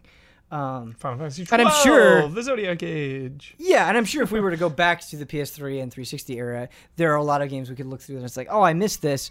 But still, all that said, I think we're in a pretty healthy time. Yeah, healthier Yeah. than we have been for sure. And I love just having one JRPG uh, in my queue at all times. I try to always have one just kind of floating around, you Yeah. know, chip away at it. It's a warm blanket. Warm blanket. Like, uh, you know, you asked me about Dragon Quest Eleven, and like, I am expecting a very, very traditional story. Yeah. The thing is, if you're gonna give me a traditional story, I demand unique characters or characters that I at least care about. Mhm. So that'll be really my, you know, level of love for Dragon Quest Eleven. Honestly, I, I've I played it at E3. The combat's awesome. Like it is everything you expect it to be. It's just will I be attached to these characters? Will I want to see their journey through till the end? And I, I think the answer is yes, right? Because that's you, we you hear a lot of talk about the traditional storytelling in Dragon Quest. I, I do think that the characters are just so gosh darn charming. Yeah, They Oh, they yeah, the have Merchant Man just and just uh, visually Whip. and the way that they speak, they just have so much attitude and personality Yeah. behind them that I'm excited for it. All right, time to move on to emails, Let's do it. and then we can end this torment of heat. the sauna session, The sauna session, frame trap. The sauna dropping session. dropping Section. pounds, Yeah. dropping The LBs, Yeah, desert we're weight. sessions for frame trap. We're, we lost a pound in here Yeah. today, probably. sweat out, Yep. Detox. detox. All right. I really love this email, uh, and it comes from James. He says, "Do casual gamers even stand a chance anymore?" Whoa. Hey Ben, I'd like to share a story and a thought with you. Maybe you can use this on Frame Trap. I, someone who considers himself to be extremely an extremely knowledgeable gamer, was in GameStop the other day picking up Ys 8 on the Switch. Nice. Hardcore. This. That person if there's is one not that you should chip away at, Ys 8 is very Is that me good. about the the towns. the re Yeah. translation? The town that you're building Yeah. up. Towns Is that in the economy. retranslation? The, the the yes, there were a lot. There's a lot of controversy over the the The original less than stellar, pretty poor translation or localization of the fr- yeah. from NIS with that game. I still think it's a great game. I still think you should experience it. Anyway, it's neither here nor there. Uh, as someone who is completely immersed in the world of gaming, finding what I was looking for in the store was a simple task. I cannot say the same about the gentleman in line ahead of me attempting to make his own purchase. Whoa. This customer asked the GameStop employee for the Xbox 360 memory stick. The surprisingly patient employee asked if the gentleman was looking for the memory card or the hard drive and explained the difference. Customer then said you could tell he was guessing hard drive. Then the employee asked if he needed the hard drive for the 360 standard or the 360 slim. Customer attempting to be accommodating said it didn't matter. Employee pointed out that it did matter because they're two different systems. One won't fit, two different versions of the same thing, yada yada. That customer left GameStop that day having made a purchase, but neither I nor him know if the employee knew if what he wound up wound up buying was actually what he was looking for. It was the kind of situation that required what some could consider to be an unattainable amount of nuance. Every once in a while, I'm reminded that I, as well as the allies, probably know more about games than 95% of everyone who qualifies as being a gamer. I think everyone should be able to enjoy games no matter how much they're willing to commit. I know hardware companies want to provide the most modern and exciting experiences to players, but holy hell, it seems by releasing new versions of consoles, what feels like every few months, they're doing everything they can to confuse and exclude those who don't have the time to keep up with the latest video game news. This includes parents shopping for their kids, the kind of games gamers who don't listen to video game podcasts all day, etc. As a gamer, I love deluxe editions, the entire ridiculous 3DS family, slim versions, enhanced editions, and the like, but I'm bummed that these products can alienate consumers who can't be asked to learn everything there is to learn about hardware. What do you guys think about this? Would the industry be would the industry benefit to catering more towards casual gamers or the opposite to force casual gamers to become savvy like how I and the allies are? Is this even a real issue at all? Hmm. I'm not qualified to say if it's an issue or not. Um, what I can say though is over the last like year or so, I have been making a conscious effort to know that there is a group, a large group of gamers that know nothing. You know, it ranges from knowing nothing to knowing everything, right? Yeah. There are so many people out there who walk into a GameStop and have no idea what's going on, no clue.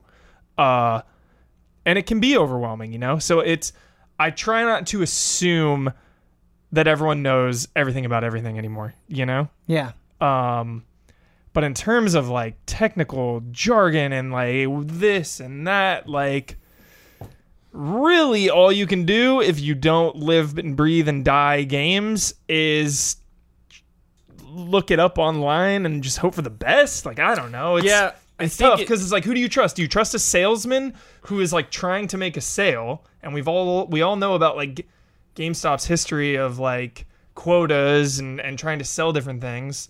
So that that isn't really the best answer. Like, do you go on Amazon and just look at user reviews? Like that that that is where like my brother goes if he's not mm-hmm. asking me. So I feel like that's a really good place. It's just going on Amazon, cycling through user reviews. Like when I don't know something about a TV, like that's the first place I'll go. Is like try to look up their Q and A. Like, you know, Amazon is really good like questions area, like which questions have been asked and answered. I Really, I, just try to go it's there. It's easier to figure out that stuff now than ever. I feel Yeah. like because there is that information available. Mm-hmm. I feel like this is something that's happening in like a lot of things. Like think of cell phones, how many different iPhones there are, and you're just kind of like, uh, but people are figuring all that stuff out. Yeah, somehow. right. There's always an expert I- out there Yeah. that you can consult. I think contemporary life just demands everyone to be more technologically Yes. literate than they Yeah. were before. Yes. Totally. And so I do think that that is helping. But as far as being a person who enjoys video games, I think the barrier is lower than it ever has been. Mm-hmm. Like it's not hard to be anyone and download a free game on your phone, and you're Yeah. you're playing and enjoying a game. Mm-hmm. Um, just that ease of access was not there in exactly the same way. Um, and I, I think there are so many different tiers. Uh, you could just be somebody that uh, just plays on their phone or picks up a 3DS and understands that. And I don't think that's too terribly like I even have friends that like own P- like I have a friend who owns a PS4 and a Switch, like has gamed a ton, but like doesn't really know what's up. You mm-hmm. know, just out of the loop. But because what they is what is that? wh- that what is the like- know what's up? Know what's up, as in like what games are coming out, or like, oh, Well, or they just don't pay attention. I feel like pay like. attention to anything gaming related mm-hmm. in unless it like makes headlines. Like Red Dead Redemption 2 is going to come out and like make headlines on the New York Times and all this and they're like, "Oh, like like I remember getting a text from him like, "Hey, what's this Fortnite thing? Should I be playing this?" Like so you you know, you can be a gamer and still know nothing and that's 100% fine, you know? Well, Huber, I feel like all I do with the vast majority of my life is pay attention to video yeah. games. Our life is to know everything about And every video game. During streams, people will be like, "Did you hear this announcement?" Or did you? like, "No." Right, right, and there, there are there are still things that slip through the cracks Yeah. for me, and I feel like I try very hard. I make a very considered effort Mm-hmm. to be up to date, and of course, I forget things. I'm bad with dates, but I try to be knowledgeable. But I think part of the problem of what they're speaking to is there's so many layers now. Not only do I have to know about games that are coming out, I have to know about the the updates to the games that I already played, Yeah. and those can get so crazy. Yeah. Um, and yeah, but There's always more to know. There's it's, so like if your life isn't to play video games, then like it's okay if you have questions, you know? I just think there's also a fallacy in trying to, and we'll get into this in the next email. I think there's a fallacy in trying to be someone who knows everything about every game. I think Totally. that was kind of the this this idea of a gamer at a certain point is it's like, okay, I'm going to be knowledgeable about all the big games and all the consoles and to some degree that was obtainable. But now No, with these much now. live games and these live I sound like a grandpa with with games that are constantly updating and so many just such a huge diversity of platforms and DLC and updates and all this Too stuff. much. I think you guys have to pick and choose and that's okay. That's just where we are now. 100% mm-hmm. agree. Yeah, I agree. Next Live how question. you want to live. Yeah. From Carlo, I've been thinking about how living games or games as a service get coverage nowadays. Is it really enough in either volume or depth? Seeing that large number of players exclusively play one to three games, I don't know about that. A lot of people, yes. Yeah, I guess that's right. Seeing that a large number of players exclusively play one to three games, it feels as though there's a real disconnect between the amount of coverage certain games get and the amount they are being played. For example, games like Fortnite, Hearthstone, League of Legends, or Rainbow Six Siege certainly do get headlines, but the real in depth coverage and discussion only occurs in their respective communities. So if an article or podcast talks about the games in passing, it is always just the tip of the iceberg that's covered. Wow, Fortnite is really popular, or wow, people spend this much money on card pads, etc.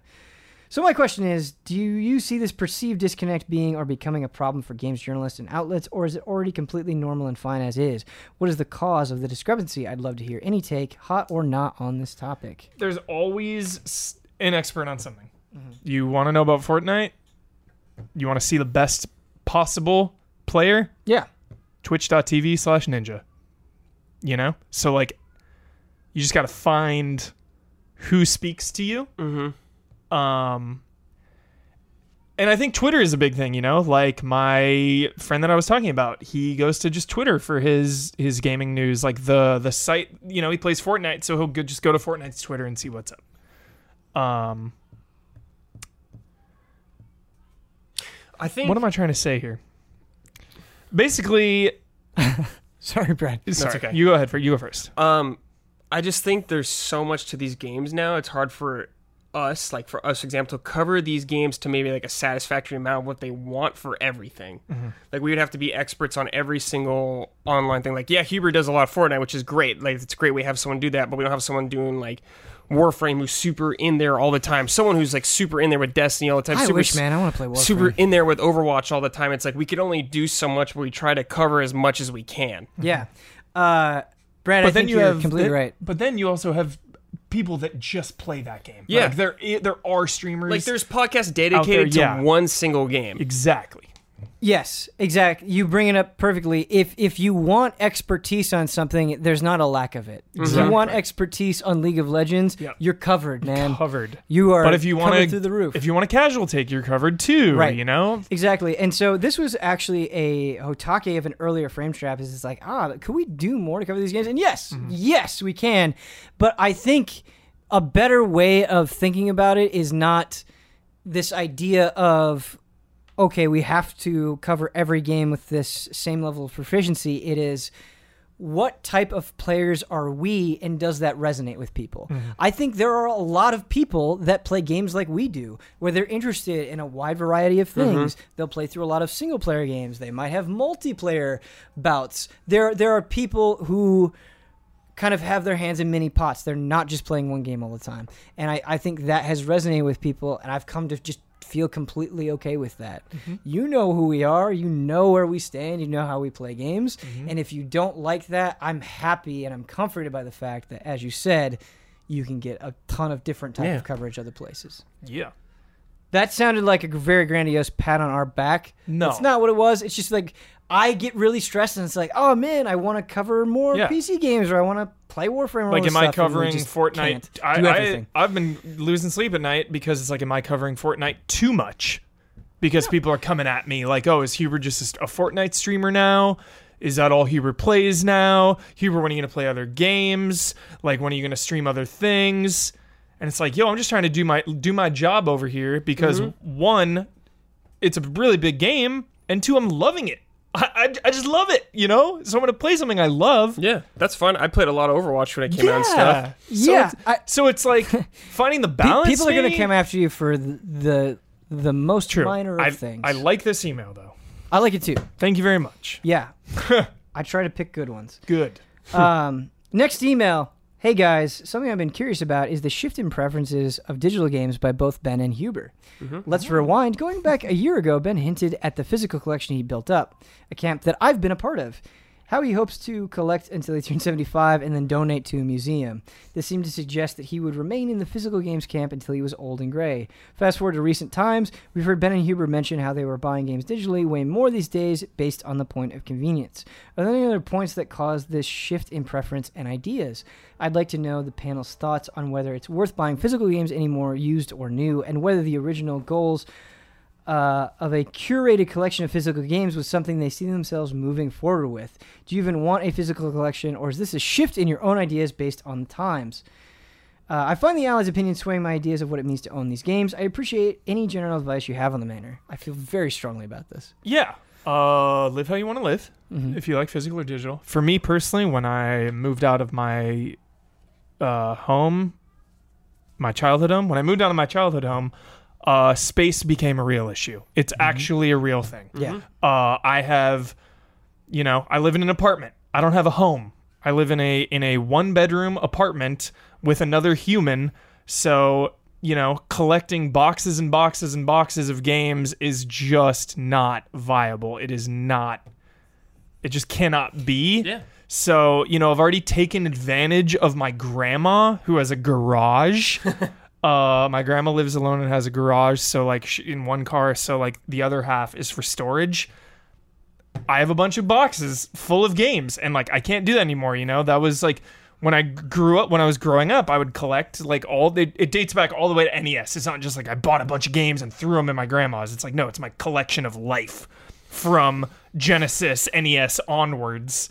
Um, and I'm just yeah, I'm out of room. I'm out of space, and Yeah. and and Huber, another we thing, have like the same life. yeah, and there's so many other smaller things like you know. Uh, the physical boxes started being stopped being as cool. Like Absolutely, they're, they they're, stop- not, they're yes, just not as cool yes, anymore. yes. they have ads on them and pre-order stickers Or and nothing. or nothing. You open it up, it's just a disc, and there's Yeah. nothing. Yeah, so yeah, it's yeah. like the box itself has lost its mystique. Absolutely. Um, digital, you can get it right at 9 p.m. West Coast, midnight East Coast time. It unlocks, boom, ready to go.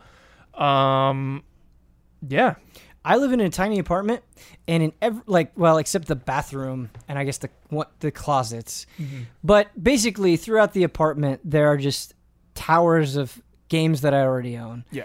And that's not even all the games. I still have a garage in Iowa There that is, is. Mm-hmm. full of game stuff, and completely with you on the the the, the appeal of physical games because they're so bare bones these days. Mm-hmm. that losing its value, but yeah, space is a real thing. I might feel completely different uh, when I get my own house and I Yeah. have I can rearrange it. I have an attic and a garage in a better Sure. way. But like we're we're drowning. We Yeah. are drowning Yeah. in games already. Yeah. Uh, the other thing for me, and uh, when I was at a game store and I just was around physical games and could just see what was coming in, it was very convenient to just be like, "Oh, we got this into the store. I'm going to take that."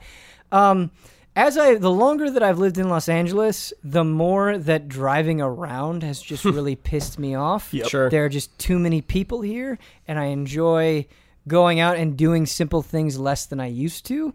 And so, if I was back in Iowa, where it's a little bit easier and less stressful and a little bit more convenient, and it's not always terrible all the time. to the game store. I don't want to over exaggerate it, but it is a thing No. that creeps up from time to time. In LA, if you drive anywhere at any time, it's a hassle. Right. And so Straight up. It's it's just being in a small place and there being way too many people Mm-hmm. um, that has made me I think gravitate more towards. Uh, but I but man I would if if sweet ass thick manuals came back Yeah. I'd be right there man I would be right Yeah. there. Um, I'm the opposite camp of you guys. I get everything physical pretty much. Uh, I'm at the point though where I'm okay with donating my old games, like my like a bunch of like physical games. Like I'm not gonna play these. I'm okay with letting them go. I like I keep very specific games, like really games that are special to me. Like I have my, my gold ocarina of time still and stuff like that. But I mean, it makes total sense for where you two are at. Like space is a real issue. Yeah, Yeah. like those games are gonna stack up. You got to get rid of them. It's fine. But um, yeah, I mean, I totally get it. I like collecting them because I like I just like having collectible things like that. But uh, for me, I also buy physical because I have the Best Buy thing and I get them cheaper. And I get physical games. Well, that's something cheap. I wanted to bring up too. Is like I can see GameStop now, dude. Like I had this thought the other day of like, wow, you guys might actually be in a little bit of trouble here because I was in there and I wanted to pick up the Surge because mm-hmm. I really want to. I really want to get through one before two, Two. comes out.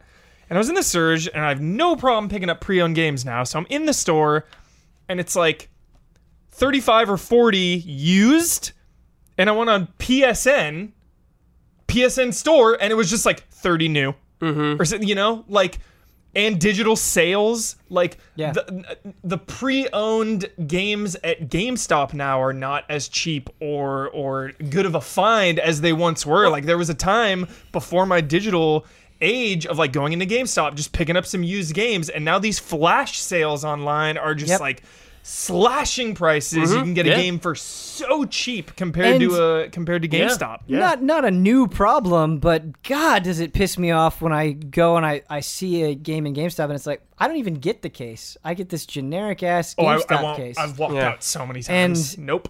it's just really upsetting. won't do it. And we do have the benefit of living in Los Angeles and having cool game stores, but those tend to be in high traffic areas, and so the most convenient places are Game Stops, and Game Stops can Mm-hmm. be very frustrating Yeah. to shop in. Yeah, yeah. for me, since I buy them at Best Buy, I can get them delivered to my house, or I can pick it up the same day. Like, it's really rare I need to play a game immediately. It's really rare for me now. Like, there was a few moment. games where I I do to like do that rush. Yeah, I no, love it's that great, rush. but there's few games that I actually care enough about to do that for. Yeah. Uh, you talked about donating games. Will you I'm- do it for Dragon Quest Eleven? I'm getting that collector's edition, dude, so I'm gonna have to l- wait a little bit. So I'm okay with that All right. because I'm Um, getting that fair sweet soundtrack, see, Yeah, orchestrated. So I'm way cool with that. Sick. Like, I'm wait, getting the that- collectors comes with an orchestrated soundtrack, Yes. and the game itself correct, doesn't. Correct. Moving on. Moving on. I mean, Moving like, on. I'm getting those Kingdom Hearts figures, dude. oh, you got to. I'm getting that. yeah. It's like I gotta get that. It's not even a Brad, question. I knew that I was really done with collector's editions when I had the Octopath Traveler collector's edition on order and I canceled it. I Yeah, just sometimes you can't gotta do, it that. anymore. Like, I I, have- rarely do that. I just for can't games. do collector's Oh, editions. the last anymore. collectors were uh, it was either Arkham Asylum or City. It was like a big plastic piece of crap Batman I remember that. Yeah, Terrible. yeah, it was bad. I got- and God of War 3 had was Pandora's box. So janky. I was like, dude, I'm done with this. I'm done with this. I'm pretty sure the last collector's edition I got was Xenoblade Chronicles 2 because I was just so excited for the game. yeah. Mhm. Didn't that come with soundtrack though? I don't even. Rem- that's what I'm getting at is I don't even remember what it came with Like, because I just cared If about it's the like game. a, if it's a nice soundtrack that gets me like way Yeah. more into it, because I, I really like collecting game soundtracks. And concept. and I, books. I have if Yes, you, if you. Yes. get collector's editions and you love them, that's great. This isn't a slam on that. It's just for Yeah. me. Yeah. I was like, I'm not even really appreciating this stuff. Exactly. Like it? yeah, like I almost didn't buy the Breath of the Wild one because I was like, ah, do I really need this? And I It did come with that Switch case though, didn't it? Yeah, and I Yeah, still that like that. Switch case. 10 out I of wish I had that Switch case. And like the Master Sword's still on my my dresser, and I didn't expect it to be there that long. Yeah, it is nice. So there's a few like I haven't bought any of the Dark Souls ones. with like the figures. I didn't buy any of them. I bought the uh, Dark Souls 2 one? yeah, I didn't get any of them, That dude. figure is I like on my wish, bookshelf. I wish I had the foresight to get all the World of Warcrafts. Dude, those are those- so clean. those they're just stacked they're, on- They're massive, very clean. They're amazing. They're Yeah. massive, Yeah, they're though, massive. dude. They're massive. God. Hindsight, though, that's something I wish I'd kept up on. Sure. Sure, sure. Yeah, it's sure. cool, but like, think of this: how much space that would take. yeah, dude. Like, that's- there's no way. it's like This is my yeah. Warcraft More, shelf. like, yeah. It's awesome, but it's just like it's massive, dude. That's going to do it for this edition of Frame Trap. Thank you so much for listening. We really appreciate you guys tremendously. If you would like to send an email, the email address is askeasyallies at gmail.com. One more time, it's askeasyallies at gmail.com. Thank you, Bradley Ellis. Thank you, Michael Huber, for mm-hmm. suffering through this intense heat in the evening with me. And we will see you next time.